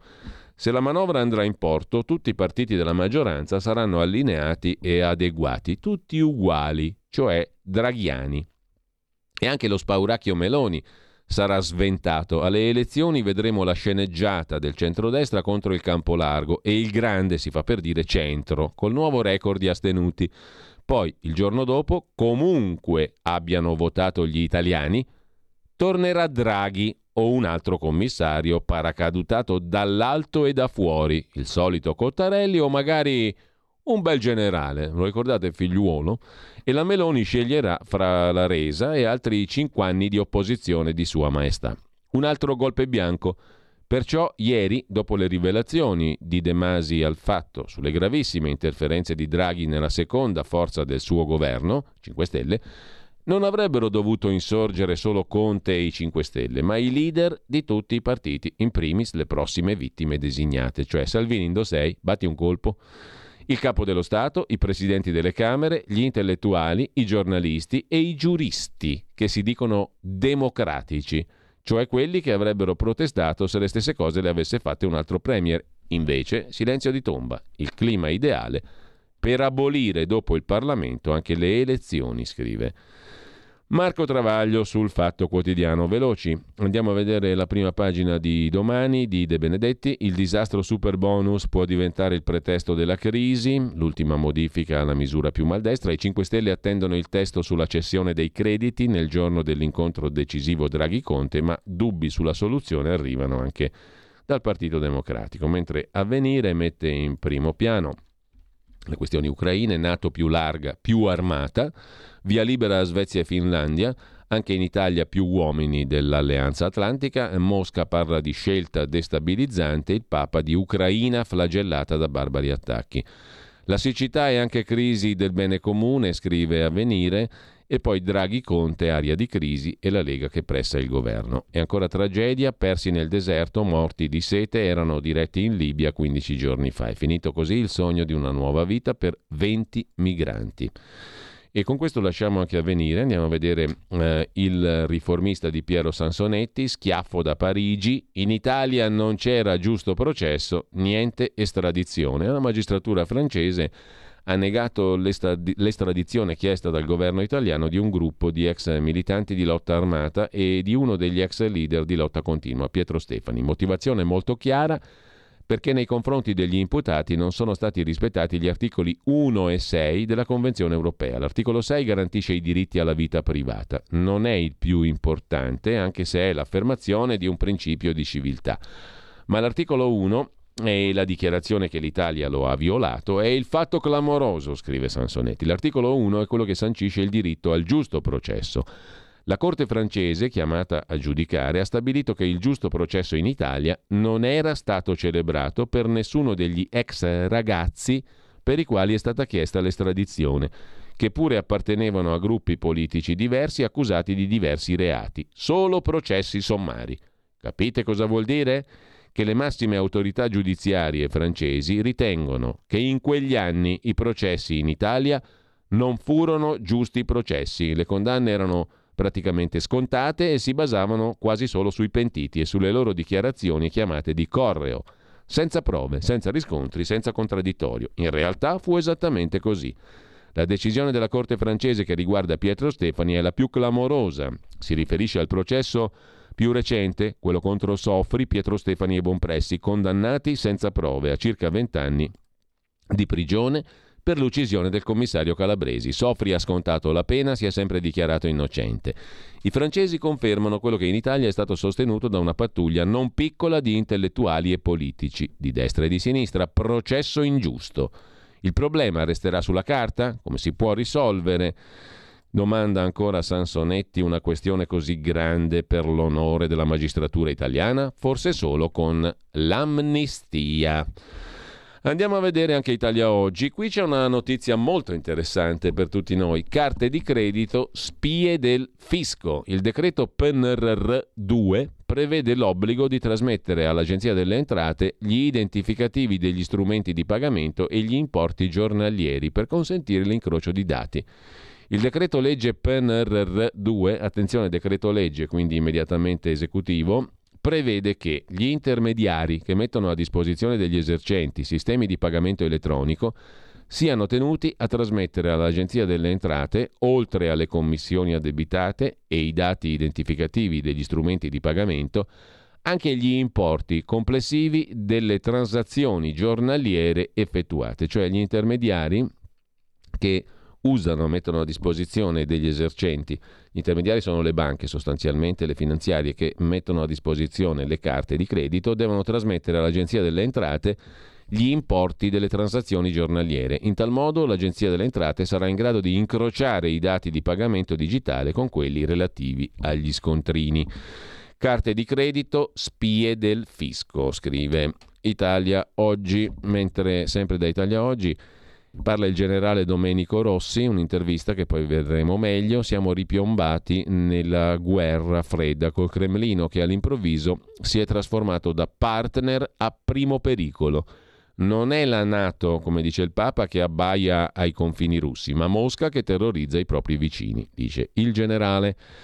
A breve invece le SIM dei cellulari saranno destinate a scomparire. Novità tecnologica, mentre eh, diritto e rovescio, la rubrica di prima pagina, il corsivo di Italia Oggi del direttore Magnaschi, si occupa delle elezioni ultime, sui risultati delle elezioni politiche, in realtà amministrative. Tutti i partiti stiracchiando i dati, eh, no, in generale, chiedo scusa, sui risultati delle politiche in generale. Tutti i partiti stiracchiando i dati riescono a dire che hanno vinto. Nelle elezioni amministrative è ancora più facile giocare con le cifre. Per esempio, Letta attribuisce al suo partito la conquista di Verona, roccaforte storica del centrodestra. È diventato sindaco Damiano Tommasi, che però tanto PD non è. Eh, è, è, è, tanto PD dall'aver, di, per, dall'aver diffidato Letta dal sostenerlo in pubblico in campagna elettorale. Insomma, Damiano Tommasi, neo sindaco di Verona, non è per niente del PD. Non solo, Tommasi ha vinto perché il sindaco uscente, Sboarina, ha rifiutato l'apparentamento con un altro ex sindaco di centrodestra, Tosi, creando un vuoto occupato da Tommasi, il quale ultimo peraltro è diverso dai vecchi arnesi in lizza contro di lui. È giovane, 48 anni, 5 figli, lunga carriera alle sue spalle, è stato centrocampista della Roma, allenatore di calcio in Cina, sul piano sociale non fa prediche, si è rimboccato le maniche. Assieme alla moglie ha fondato una scuola privata senza fini di lucro dove i bambini parlano anche in inglese fin dalla più giovane età. Magari il PD assomigliasse un po' a Tommasi, scrive Italia Oggi. Detto questo vi segnalo adesso alcuni degli articoli principali della giornata e andiamo in ordine. Svezia, Finlandia e gli esoli curdi dati in pasto a Erdogan. Questo è l'articolo di apertura o principale, diciamo no, il principale è quello su De Masi, Draghi e questa bellissima pochade quotidiana di oggi, stupenda. Ma c'è l'altro articolo forte sul, fo- sul, fatto di oggi, il patto con la Turchia. L'Alleanza Atlantica ha trovato un accordo con la Turchia, la Turchia ha detto sì all'entrata nella Nato di Svezia e Finlandia. Gli esuli curdi dati in pasto a Erdogan sintetizza sul fatto Roberta Zunini. Rivolta a Stoccolma. La deputata Kakabaveh, eh, dice un periodo nero. Sinistra e Verdi osservano questa è l'ipocrisia dell'Occidente. No comment è stata la risposta del presidente italiano del Consiglio Draghi ai giornalisti che gli hanno chiesto se il prezzo dell'ingresso di Svezia e Finlandia nell'Alleanza Atlantica si tradurrà nel consegnare all'autocrate turco Erdogan i curdi dell'IPG che ci hanno aiutato a combattere lo Stato islamico, l'ISIS.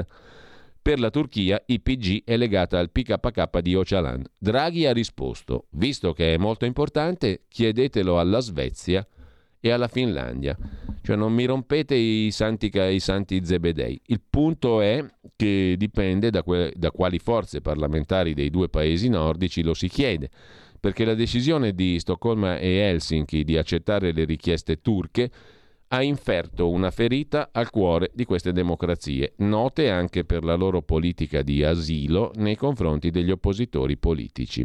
Il problema dell'estradizione dei curdi dell'YPG e dei membri dell'organizzazione FETÖ, anch'essa bollata dalla Turchia di terrorismo, riguarda soprattutto la Svezia, che ne ha accolti molti più della Finlandia i curdi consegnati nelle manacce di Erdogan. Eh, a proposito di putiniani, invece, c'è una lettera aperta di Gian Michalessin sul giornale. Io, inserito nella lista nera da putiniano, messo alla gogna da quei democratici filo Unione Sovietica. All'indice per il deputato del PD romano per un documentario del 2017 per l'ingresso in Ucraina dalla Crimea. Senza senso. Cari lettori, scrive Gian Michalessin. Mi hanno scoperto, sono un vergognoso putiniano e merito l'agonia. Come Corrado Augias su Repubblica. O peggio, l'agonia già c'è. L'ha allestita martedì, in una sala del Parlamento, il deputato Dem Andrea Romano, presentando, con toni da prefetto dell'Inquisizione, la ricerca intitolata Disinformazione sul conflitto russo-ucraino preparata dalla Fondazione Diritti Umani e da una fondazione Open, emanazione del filantropo George Soros. La ricerca sarebbe irrilevante, ricerca tra virgolette, scrive Michele Sin, Sarebbe irrilevante questa ricerca se non fosse lesiva delle più elementari norme sulle libertà di espressione e di opinione. Le sue 30 paginette, degne più di un'aula delle elementari che non della Camera, si limitano a elencare alcuni virgolettati sul conflitto in Ucraina, attribuiti a una ventina fra giornalisti, commentatori, ricercatori. Tra questi spiccano non solo il nome del corrispondente Rai da Mosca Mark Innaro, dell'inviato Mediaset Tony Capuozzo e dell'abusato professor Alessandro Orsini, ma perfino quello del regista americano Oliver Stone, colpevole di aver intervistato Putin. E poi c'è un dossier sul mio nome, scrive Gian Michalessin. La mia prima macchia è un documentario poco gradito all'Ucraina messo in onda nel 2017 dal programma di Nicola Porro Quarta Repubblica. In quel documentario alcuni militanti georgiani, mai pagati per i loro servizi criminali, mi confessano di essere i veri esecutori della strage di dimostranti del febbraio 2014 attribuita alla polizia di Viktor Yanukovych, il presidente ucraino filorusso dell'epoca, poi rimosso. Una strage che portò alla cacciata del presidente filorusso Yanukovych e all'instaurazione di un governo allineato con Stati Uniti e Unione Europea. Per gli autori della ricerca fanno testo solo le tesi ucraine che, guarda caso, liquidano come false le confessioni dei cecchini georgiani. Ovviamente il tutto omettendo la regola fondamentale dell'informazione che impone di sentire i diretti interessati, cioè il sottoscritto. Se l'avessero fatto avrebbero scoperto che prima di trasformarmi in putiniano ho iniziato la mia carriera seguendo nell'83 i mujahideen afghani in lotta contro i sovietici e che in Afghanistan sono tornato con i Marines statunitensi e i soldati italiani per raccontare la guerra della Nato contro i talebani.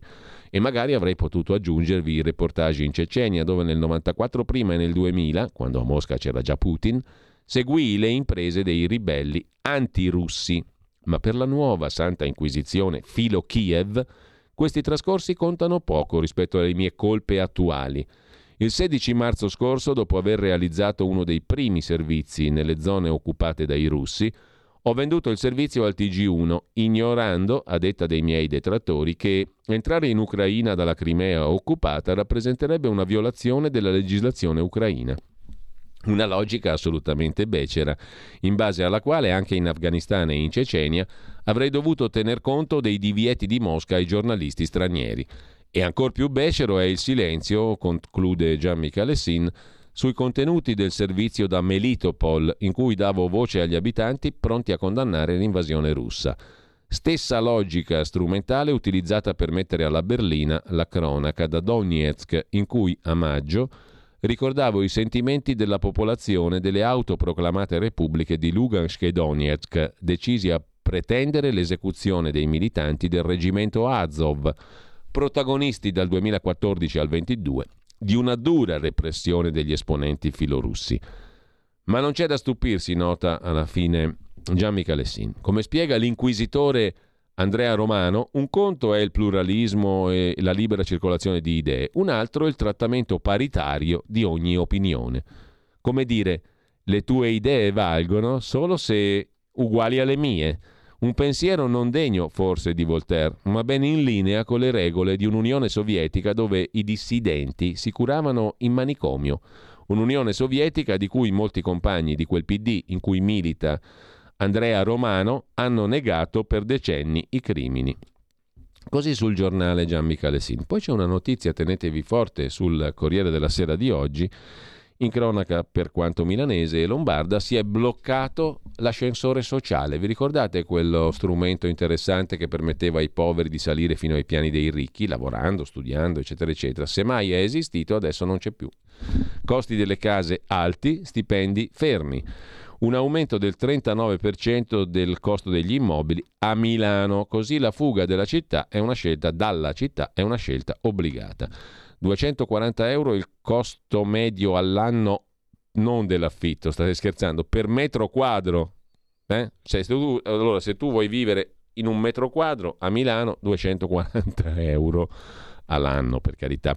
La crisi non ha frenato l'escalation delle spese. La percentuale di case popolari pubbliche ALER o metropolitane milanesi sul totale delle abitazioni a Milano è del 10%, quota in calo in modo netto dopo i piani di vendita.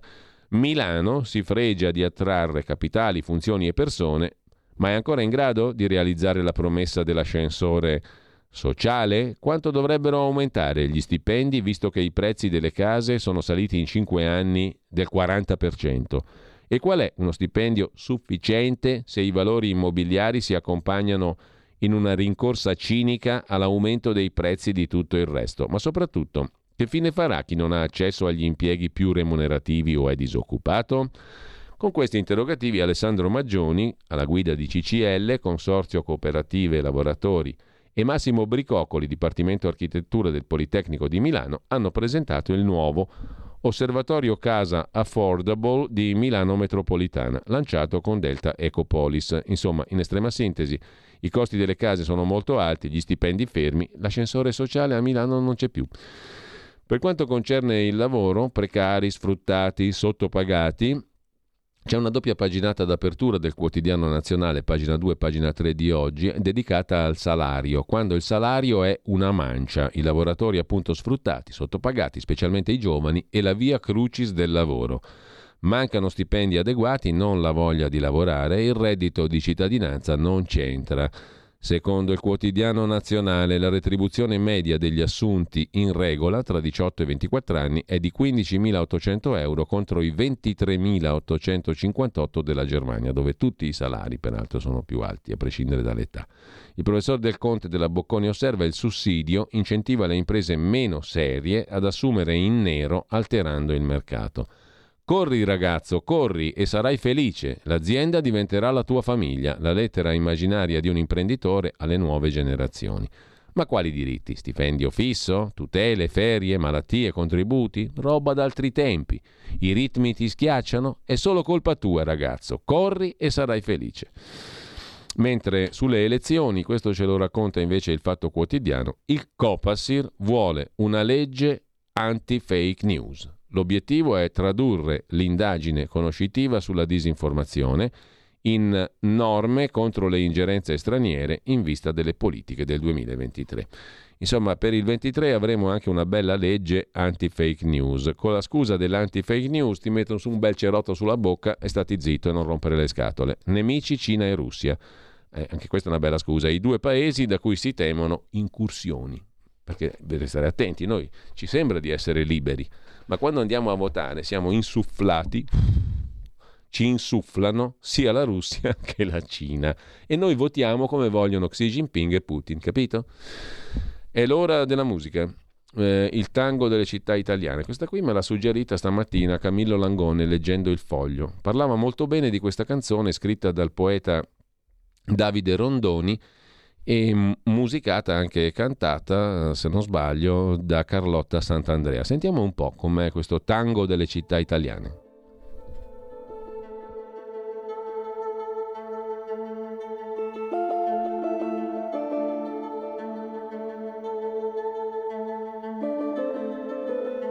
Abbiamo la nostalgia che volta l'angolo e diviene allegria. Abbiamo la luce del sole prodigiosa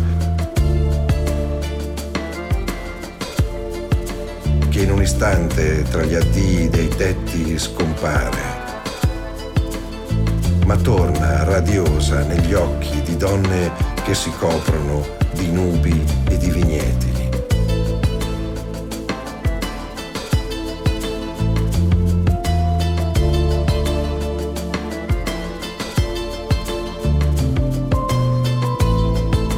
Abbiamo bambini tra i colonnati,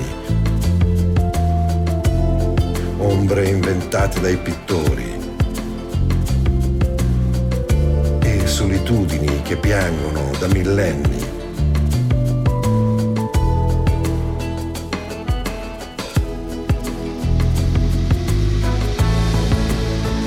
Uno stormo di preghiere pazze, di cori di peccatori, abbiamo una giovinezza che non vedi subito se non hai occhio di principe e di bandito.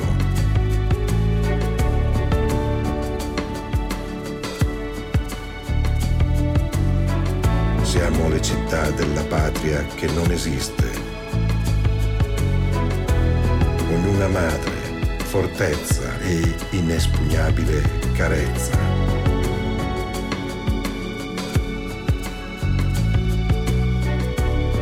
Attraversate dai colombi, dalle visite lentissime alle tombe, dai riflessi delle acque, città perse nelle nebbie e nelle piogge, come nelle cascate del sole, così pazze e sagge. Ognuna balla da sola o concede un giro a un re dallo sguardo straniero. E poi abbraccia di nuovo solo la propria luce, lanciando da torri e finestre la pena e l'amore.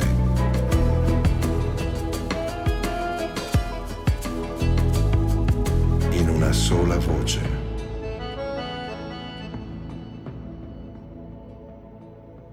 Ma rimango perplesso dai gusti musicali di Camillo Langone. L'abbiamo provata, l'abbiamo ascoltata, ma insomma, una, roba, una specie di Gotham Project in, in salsa minore.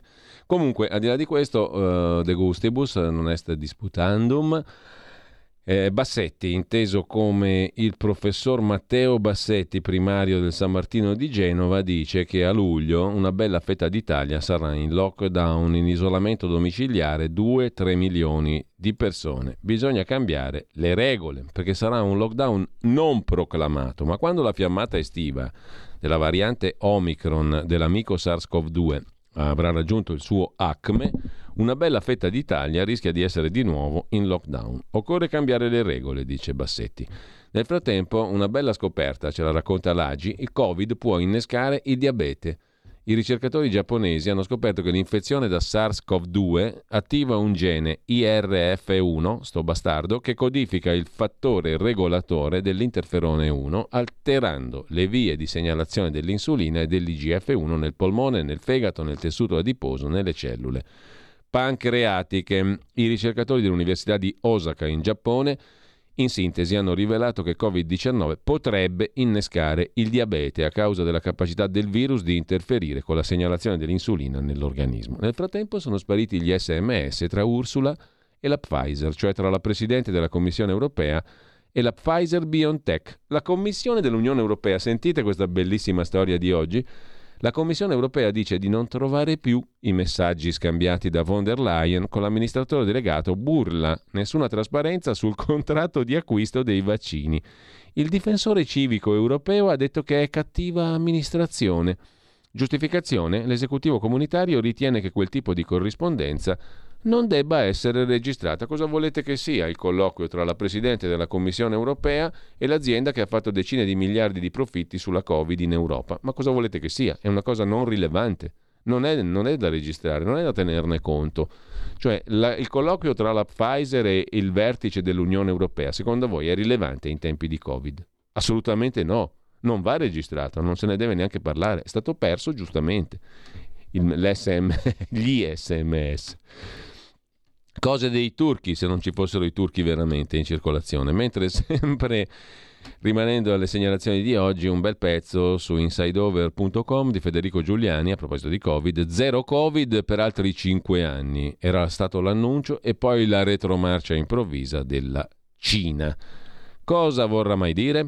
Nel frattempo abbiamo il primo laureato nel metaverso, ce lo racconta la stampa di Torino. Discuterà la tesi a Torino in presenza. Nello stesso momento il suo avatar, cioè un altro lui, sarà protagonista nel mondo parallelo. L'idea è venuta nell'inverno 2020 dopo una riunione tra colleghi negli spazi del gioco Minecraft. Edoardo Di Pietro è lo studente che si laureerà nel metaverso. Quando sei il primo a fare una cosa, sei il precursore di tutto ciò che verrà dopo di te, dice il simpatico studente con una modestia ineguagliabile, quindi hai responsabilità enormi. È un punto di partenza, mi piacerebbe continuare a lavorare in questo ambito. Buon metaverso a tutti, a lui in particolare. Per quanto riguarda poi più strettamente di nuovo la politica italiana, torniamo sul Corriere della Sera. Abbiamo quanto a disposizione esattamente prima del qui Parlamento? 16 minuti, quindi facciamo in tempo ad ascoltare Giorgia Meloni, o meglio a leggere di Giorgia Meloni in guisa di retroscena però sul Corriere della Sera, pagina 8, la Meloni incalza gli alleati, che sarebbero poi chi, scusate, chi sono gli alleati della Meloni? Volete i miei voti per farci altro? Cosa volete fare con i miei voti, col mio capitaletto? I sospetti della leader che chiede chiarezza. Il vertice dovrà concludersi con decisioni operative, dice Giorgia Meloni. La domanda che pone, porrebbe, avrebbe potuto porre Giorgia Meloni secondo il retroscena del Corriere della Sera. Voglio sapere se ci vedono come alleati o se siamo il cavallo di Troia, intesa come la città però, per fare alchimie alle quali noi non siamo disponibili. Ricominciamo è la parola chiave. Ricominciamo è un singolo di Adriano Pappalardo prodotto nel 79 il brano è stato citato da Giorgia Meloni, rivolta agli alleati durante la trasmissione radio Un giorno da pecora. Ricominciamo di Adriano Pappalardo, che subitamente verrà approntata per sentirne un pezzo insieme al celeberrimo jingle di Elio Le Storie Tese che ci richiama alla nostra profonda natura. Che cos'è la nostra natura, la nostra terra, la terra dei cachi? Sentiamo un po' Pappalardo innanzitutto perché eh, è immortale. Ricominciamo.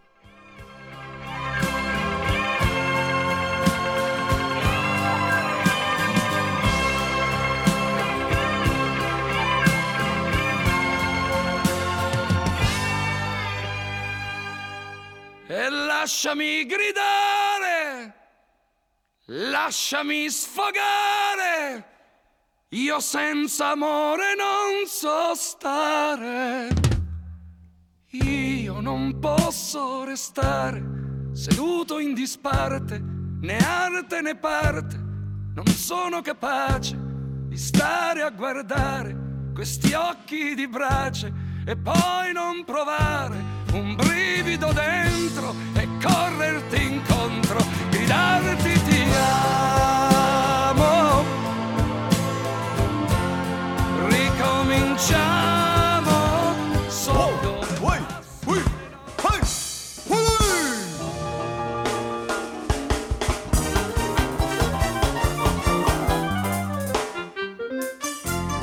Perché la terra dei cachi è la terra dei cachi. E quale migliore introduzione all'intervista di Paola Di Caro al ministro Renato Brunetta, sempre sul Corriere della Sera e dopo ricominciamo di Giorgia Meloni che così chiede al suo Matteo di tornare. Ricominciamo, chiede Giorgia a Matteo.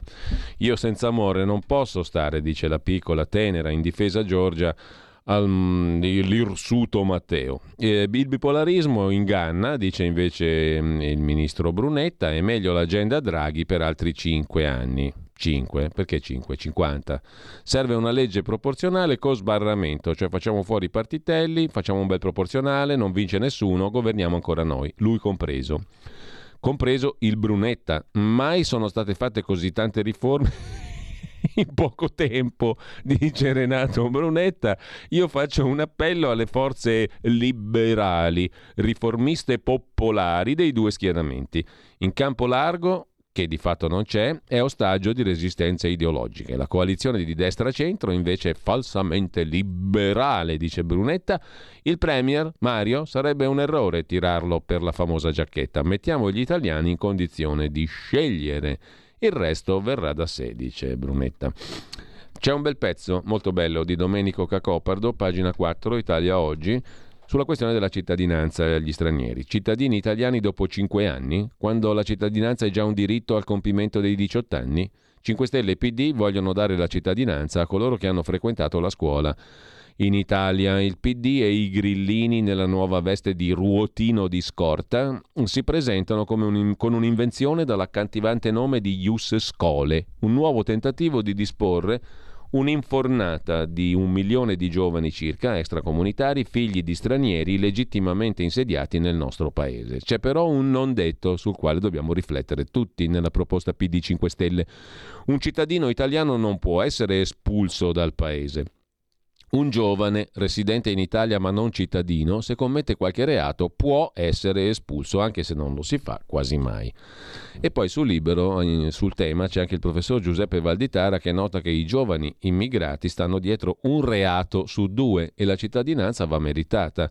Gli stranieri tra i 14 e i 24 anni sono il 10% della popolazione, ma commettono la metà dei furti, delle rapine e degli stupri registrati nel paese. Li vogliamo tutti italiani? Domanda e si domanda Valditara. Tornando invece alla politica politicante, Moratti Fontana scrive Avvenire, si lavora un incontro antirottura. Ora il centrodestra è chiamato a una sintesi e a scegliere quale sarà il suo candidato alle regionali. Letizia Moratti non ha voluto rispondere sulla corsa per la Lombardia. Quello che avevo da dire politicamente l'ho già detto, ha detto Letizia Moratti. Intanto il governatore Fontana ha iniziato un tour nei territori lombardi. Su Milano, sulla Lombardia, il pezzo come sempre molto interessante di Fabio Massa, a pagina 5 dell'inserto di oggi del Foglio, la Gran Milano, la rubrica su Milano, chi vince la città, vince la regione, la matematica senza opinioni. La matematica non è un'opinione tranne che in politica, in particolar modo per le elezioni. Lì la matematica cessa di essere partita doppia e diventa interpretazione, stato d'animo, ebbrezza, come quella che sta provando il centro-sinistra dopo il passaggio di due capoluoghi su tre al centro-sinistra. Monza e Lodi erano state le gemme sulla corona di Salvini cinque anni fa sono tornati al centro-sinistra, in particolare Lodi che con la vittoria del Giovin furegato chiude la ferita di Uggetti e di quello scandalo che non si chiama caso Piscine ma caso Italia giustizialista. Como è una vicenda più complessa che pare la somma di tutto quello che la gente cerca di spiegare ai politici inutilmente. Non si può in maggioranza essere litigiosi al punto da cacciar via il sindaco uscente e pensare di costituire una compagine credibile alle urne, a voler vedere un appunto per la bacheca di chi si sta occupando delle prossime regionali. Archiviati i ballottaggi, dei tre capoluoghi c'è il resto, i comuni più grandi di 15.000 abitanti, alcuni enormi e simbolici come Sesto San Giovanni. Roberto Di Stefano della Lega ha vinto la sua battaglia con una strategia da analizzare la compagine di governo è andata oltre i partiti, con una lista civica personale che si è mangiata tutte le formazioni classiche. A Sesto il centrodestra non esiste, esiste un sindaco di centrodestra con le proprie truppe, un bacino di voti per il suo futuro. A Como, Alessandro Rapinese, terzo incomodo, che per la terza volta ha approvato l'ascesa a sindaco, Ce l'ha fatta, anche qui civismo estremo e contestazione delle proposte classiche. Appunto per le regionali, il civismo, dato per morto, è tornato in grande spolvero e quei voti sono nel campo dei cattolici moderati che non si sentono rappresentati né da Letta, né da Meloni, né da Salvini. Ma c'è qualcos'altro, scrive ancora Fabio Massa sul foglio. Andando a spulciare tra i comuni, passati da una parte all'altra, la fotografia pare la stessa di cinque anni fa. Tutti praticamente sono rimasti dove erano, una stabilità che si era confermata nelle elezioni d'autunno del 2021. Ma come recuperare 20 punti di distacco tra centrodestra e centrosinistra alle regionali? Questo è il problema. Una delle soluzioni percorribili, puntare sui riformisti, Beppe Sala, Di Maio e via dicendo. Eh, c'è poi la strategia di Palazzo. Eh, la Lega ha accettato i ballottaggi al 26 di giugno a Monza, un deserto. Per il prossimo anno uno sveglio, Pier Francesco Marani, inizia a dire che l'election day per le politiche non è la cosa giusta per la Lombardia, perché la Lombardia merita un palcoscenico a sé. L'election day danneggia il centro-sinistra e avvantaggia il centro-destra. Tornando al candidato, Cottarelli, se ci sei batti un colpo, la questione è che mentre il centrodestra vive il problema di avere due candidature valide ma suicide, se la messa a disposizione di Letizia Moratti dovesse diventare un fatto compiuto, nel centro-sinistra il problema è che non ce n'è neppure una sul campo per ora.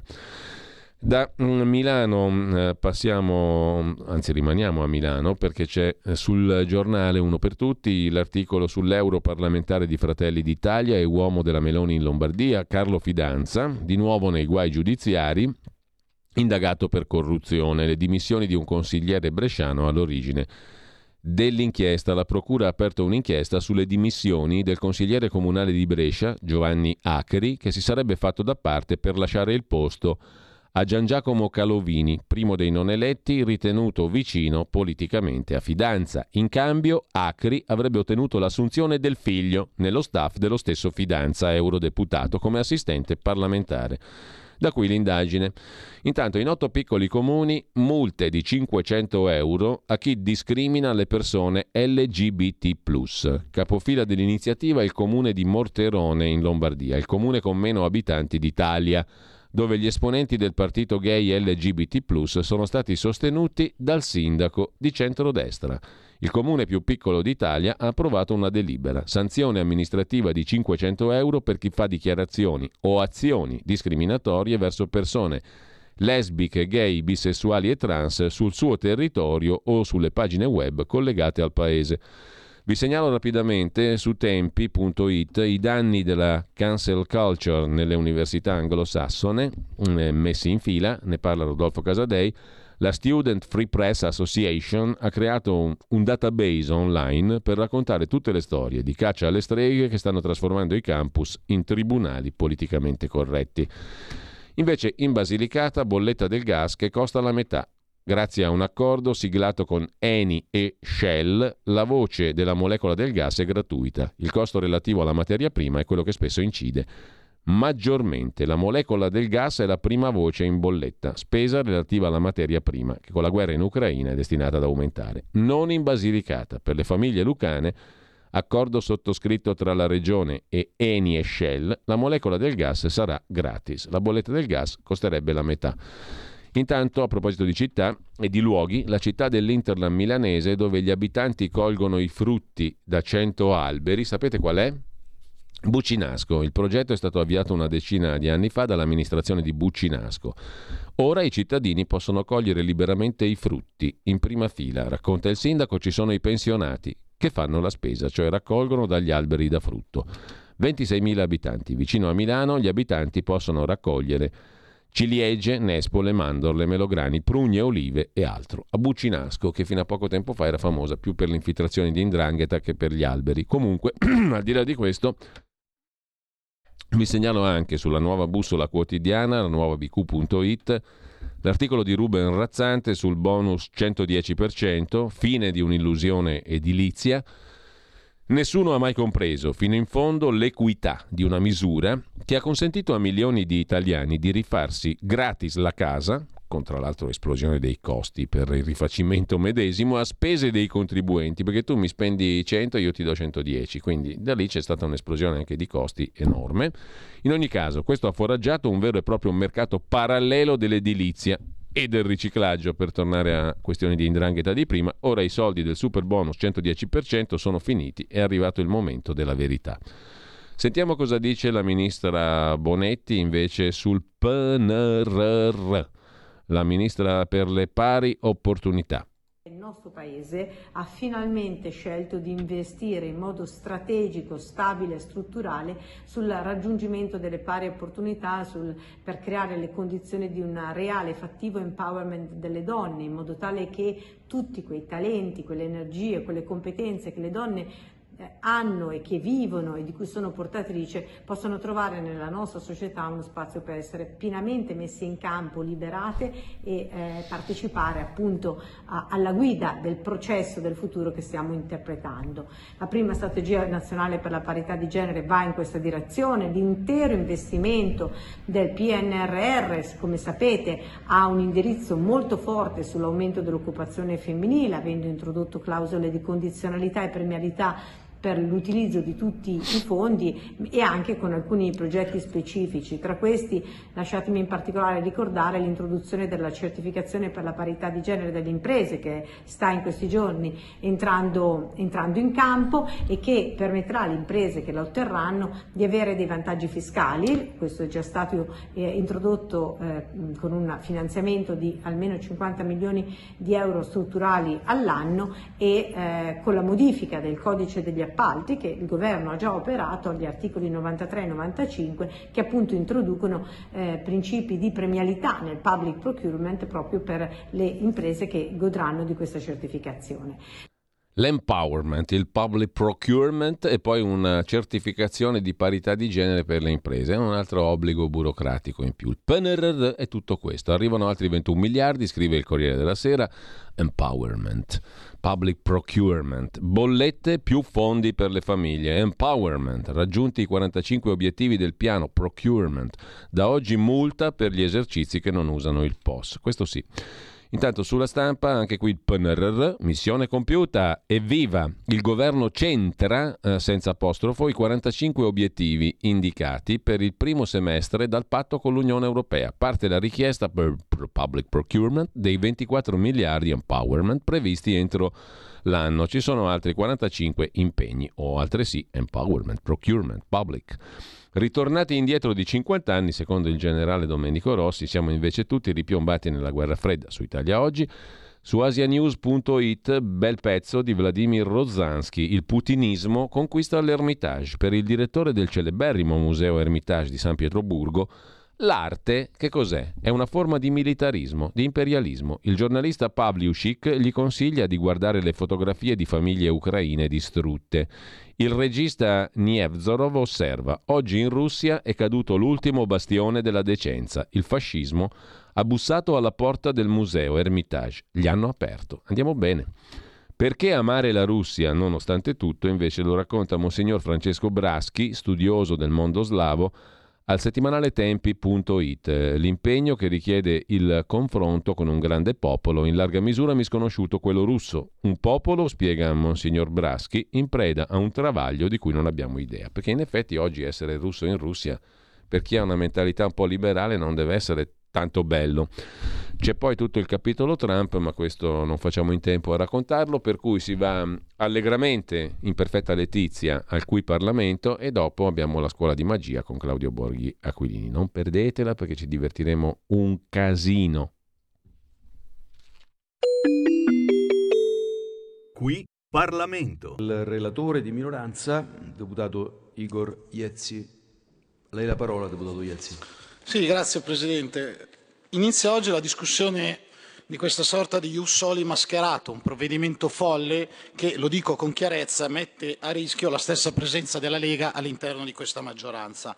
In poche parole, in poche parole questo provvedimento lo possiamo definire non prioritario, divisivo, inutile, pericoloso e po- che pone anche dei seri problemi di legittimità costituzionale non prioritario, beh, forse voi non ve ne siete resi conto, ma nel momento in cui noi, nelle stesse ore, negli stessi minuti, negli stessi istanti in cui noi discutiamo in quest'Aula di eh, droga libera e cittadinanza facile, fuori c'è una popolazione che ha difficoltà a fare la spesa, che ha difficoltà a fare il pieno della macchina e c'è un paese che deve fronteggiare il terribile e drammatico problema della, della siccità. E noi siamo qui a discutere di cose che non sono affatto prioritarie. È divisivo, è divisivo per il motivo che vi dicevo prima, pone in gioco la presenza della Lega all'interno della questa maggioranza e spacca in due il Parlamento perché a differenza di quello che avete tentato di fare il centrodestra su questa riforma è compattamente contrario. A differenza di quello che avete previsto voi, Forza Italia, visto la vostra ehm, arroganza nel dire no a qualsiasi ipotesi di cambiamento, ha detto che non voterà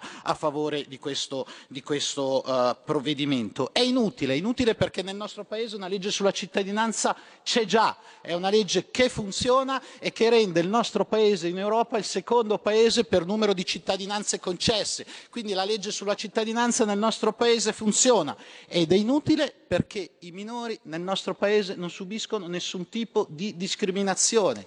I minori possono andare a scuola, i minori possono andare in gita all'estero, i minori possono essere curati, i minori possono fare sport. I minori hanno le stesse identiche possibilità di qualsiasi cittadino, cittadino italiano. È pericolosa, sì, è pericolosa perché grazie a questa legge i genitori non diventeranno cittadini come è stato, come è stato detto, ma diventerà impossibile espellerli, diventerà impossibile espellere un genitore di un cittadino italia- di un minore italiano per un motivo ovvio, perché il nostro paese tutela l'unicità della famiglia e quindi se un genitore commetterà un qualsiasi tipo di, di reato o gli scadrà il, per qualsiasi motivo il, il permesso di stare nel nostro paese, non potrà comunque essere, essere espulso ed è pericolosa perché, a differenza di quello che è stato detto, crea degli automatismi. Il, il problema, l'automatismo non viene negato dal fatto che un genitore possa presentare la domanda. Il, il, eh, l'automatismo è dovuto al fatto che i ragazzi di Peschiera del Garda, quelli che hanno distrutto una città sventolando la, maniera, la bandiera marocchina e, e urlando e inneggiando l'orgoglio africano e che poi sono saliti su un treno sono saliti su un treno e hanno tentato di abusare, di stuprare delle ragazze, urlandogli dietro che non potevano salire su quel treno perché erano ragazze di pelle bianca, a quei, a quei ragazzi, a quei ragazzi non sarà, impossi- sarà, impossibile impedire di dare la cittadinanza, perché voi non avete provi- previsto nessuna condizione ostativa. L'unica condizione per ottenere la cittadinanza per un ragazzo minore nel nostro paese è fare i cinque anni di scuola. E siccome quei ragazzi che ho citato di peschiera del, del, del, Garda, quello che è salito sul treno nel tentativo di stuprare una ragazza urlandogli tu sei di pelle bianca, aveva fatto la scuola, aveva molto probabilmente frequentava le nostre scuole, quel ragazzo lì non gli si potrà negare la cittadinanza perché voi avete previsto un meccanismo,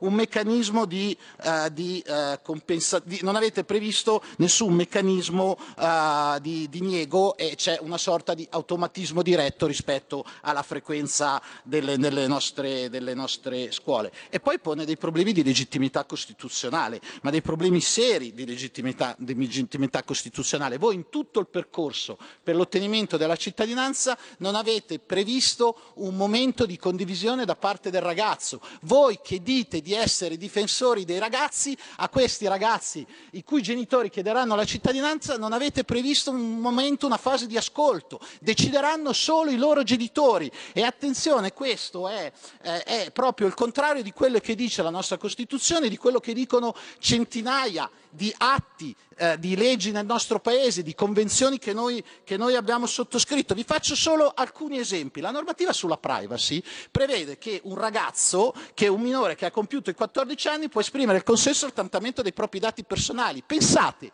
pensate in una cosa così poco importante, come, che non è vero, del trattamento dei dati personali, il minore viene interpellato, sulla sua cittadinanza il minore non viene, non viene interpellato.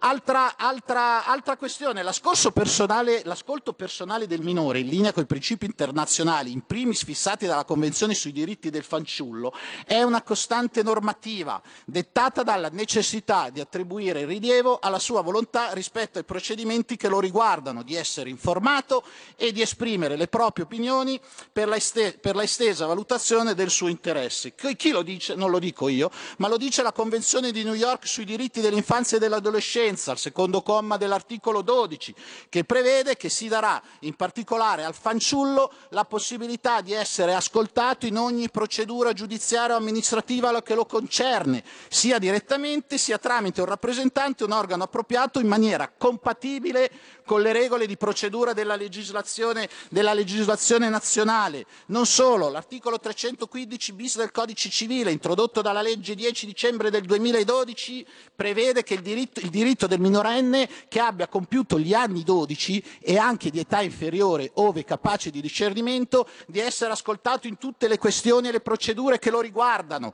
Non solo, l'articolo 336 bis del Codice civile, relativo all'ascolto del minore, prevede che il minore che abbia compiuto gli anni 12 e anche di età inferiore, ove capace di discernimento, è ascoltato dal Presidente del Tribunale o dal giudice delegato nell'ambito dei procedimenti nei quali devono essere adottati provvedimenti che lo riguardano. Queste sono tutte leggi che voi violate, tutte convenzioni che voi violate. Non solo, c'è il problema della parità tra uomo e donna, del rispetto dei, dei due genitori, perché in una prima fase del, del provvedimento voi avevate previsto che entrambi i genitori dovevano dare il consenso, poi l'avete modificato prevedendo che un solo genitore eh, possa dare il consenso. Quindi siamo al paradosso che non solo non difendete la libertà del ragazzo, ma non difendete neanche la libertà del, della, dell'altro genitore che può dare o meno il consenso a questa cosa. Cosa succederà? Che il padre padrone in tante famiglie potranno eh, decidere per il figlio e per la madre. Difendiamo la possibilità del ragazzo di decidere eh, per suo conto, difendiamo la possibilità per entrambi i genitori di poter condividere questo percorso. E anche qui credo che sia eh, inutile citarvi tutti i riferimenti normativi che voi, che voi state violando, dal principio di uguaglianza dell'articolo 3 della Costituzione, che è un principio che per consolidata giurisprudenza deve ispirare fra tutti anche i rapporti genitoriali. Non solo, l'articolo 316 del Codice civile dispone che entrambi i genitori hanno la responsabilità genitoriale, che è esercitata di comune accordo. Non solo, l'articolo 5 del, del protocollo numero 7 della Convenzione per la salvaguardia dei diritti dell'uomo e delle libertà fondamentali recita parità tra i coniugi.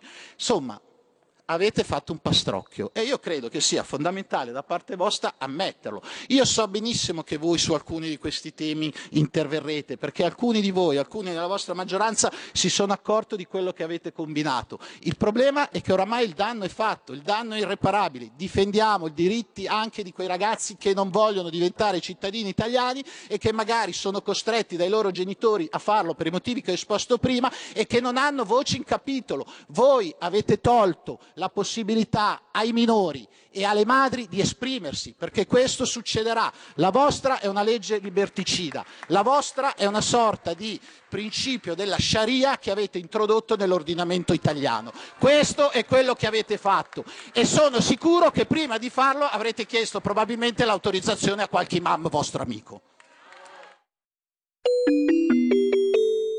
Qui Parlamento. Avete ascoltato la rassegna stampa.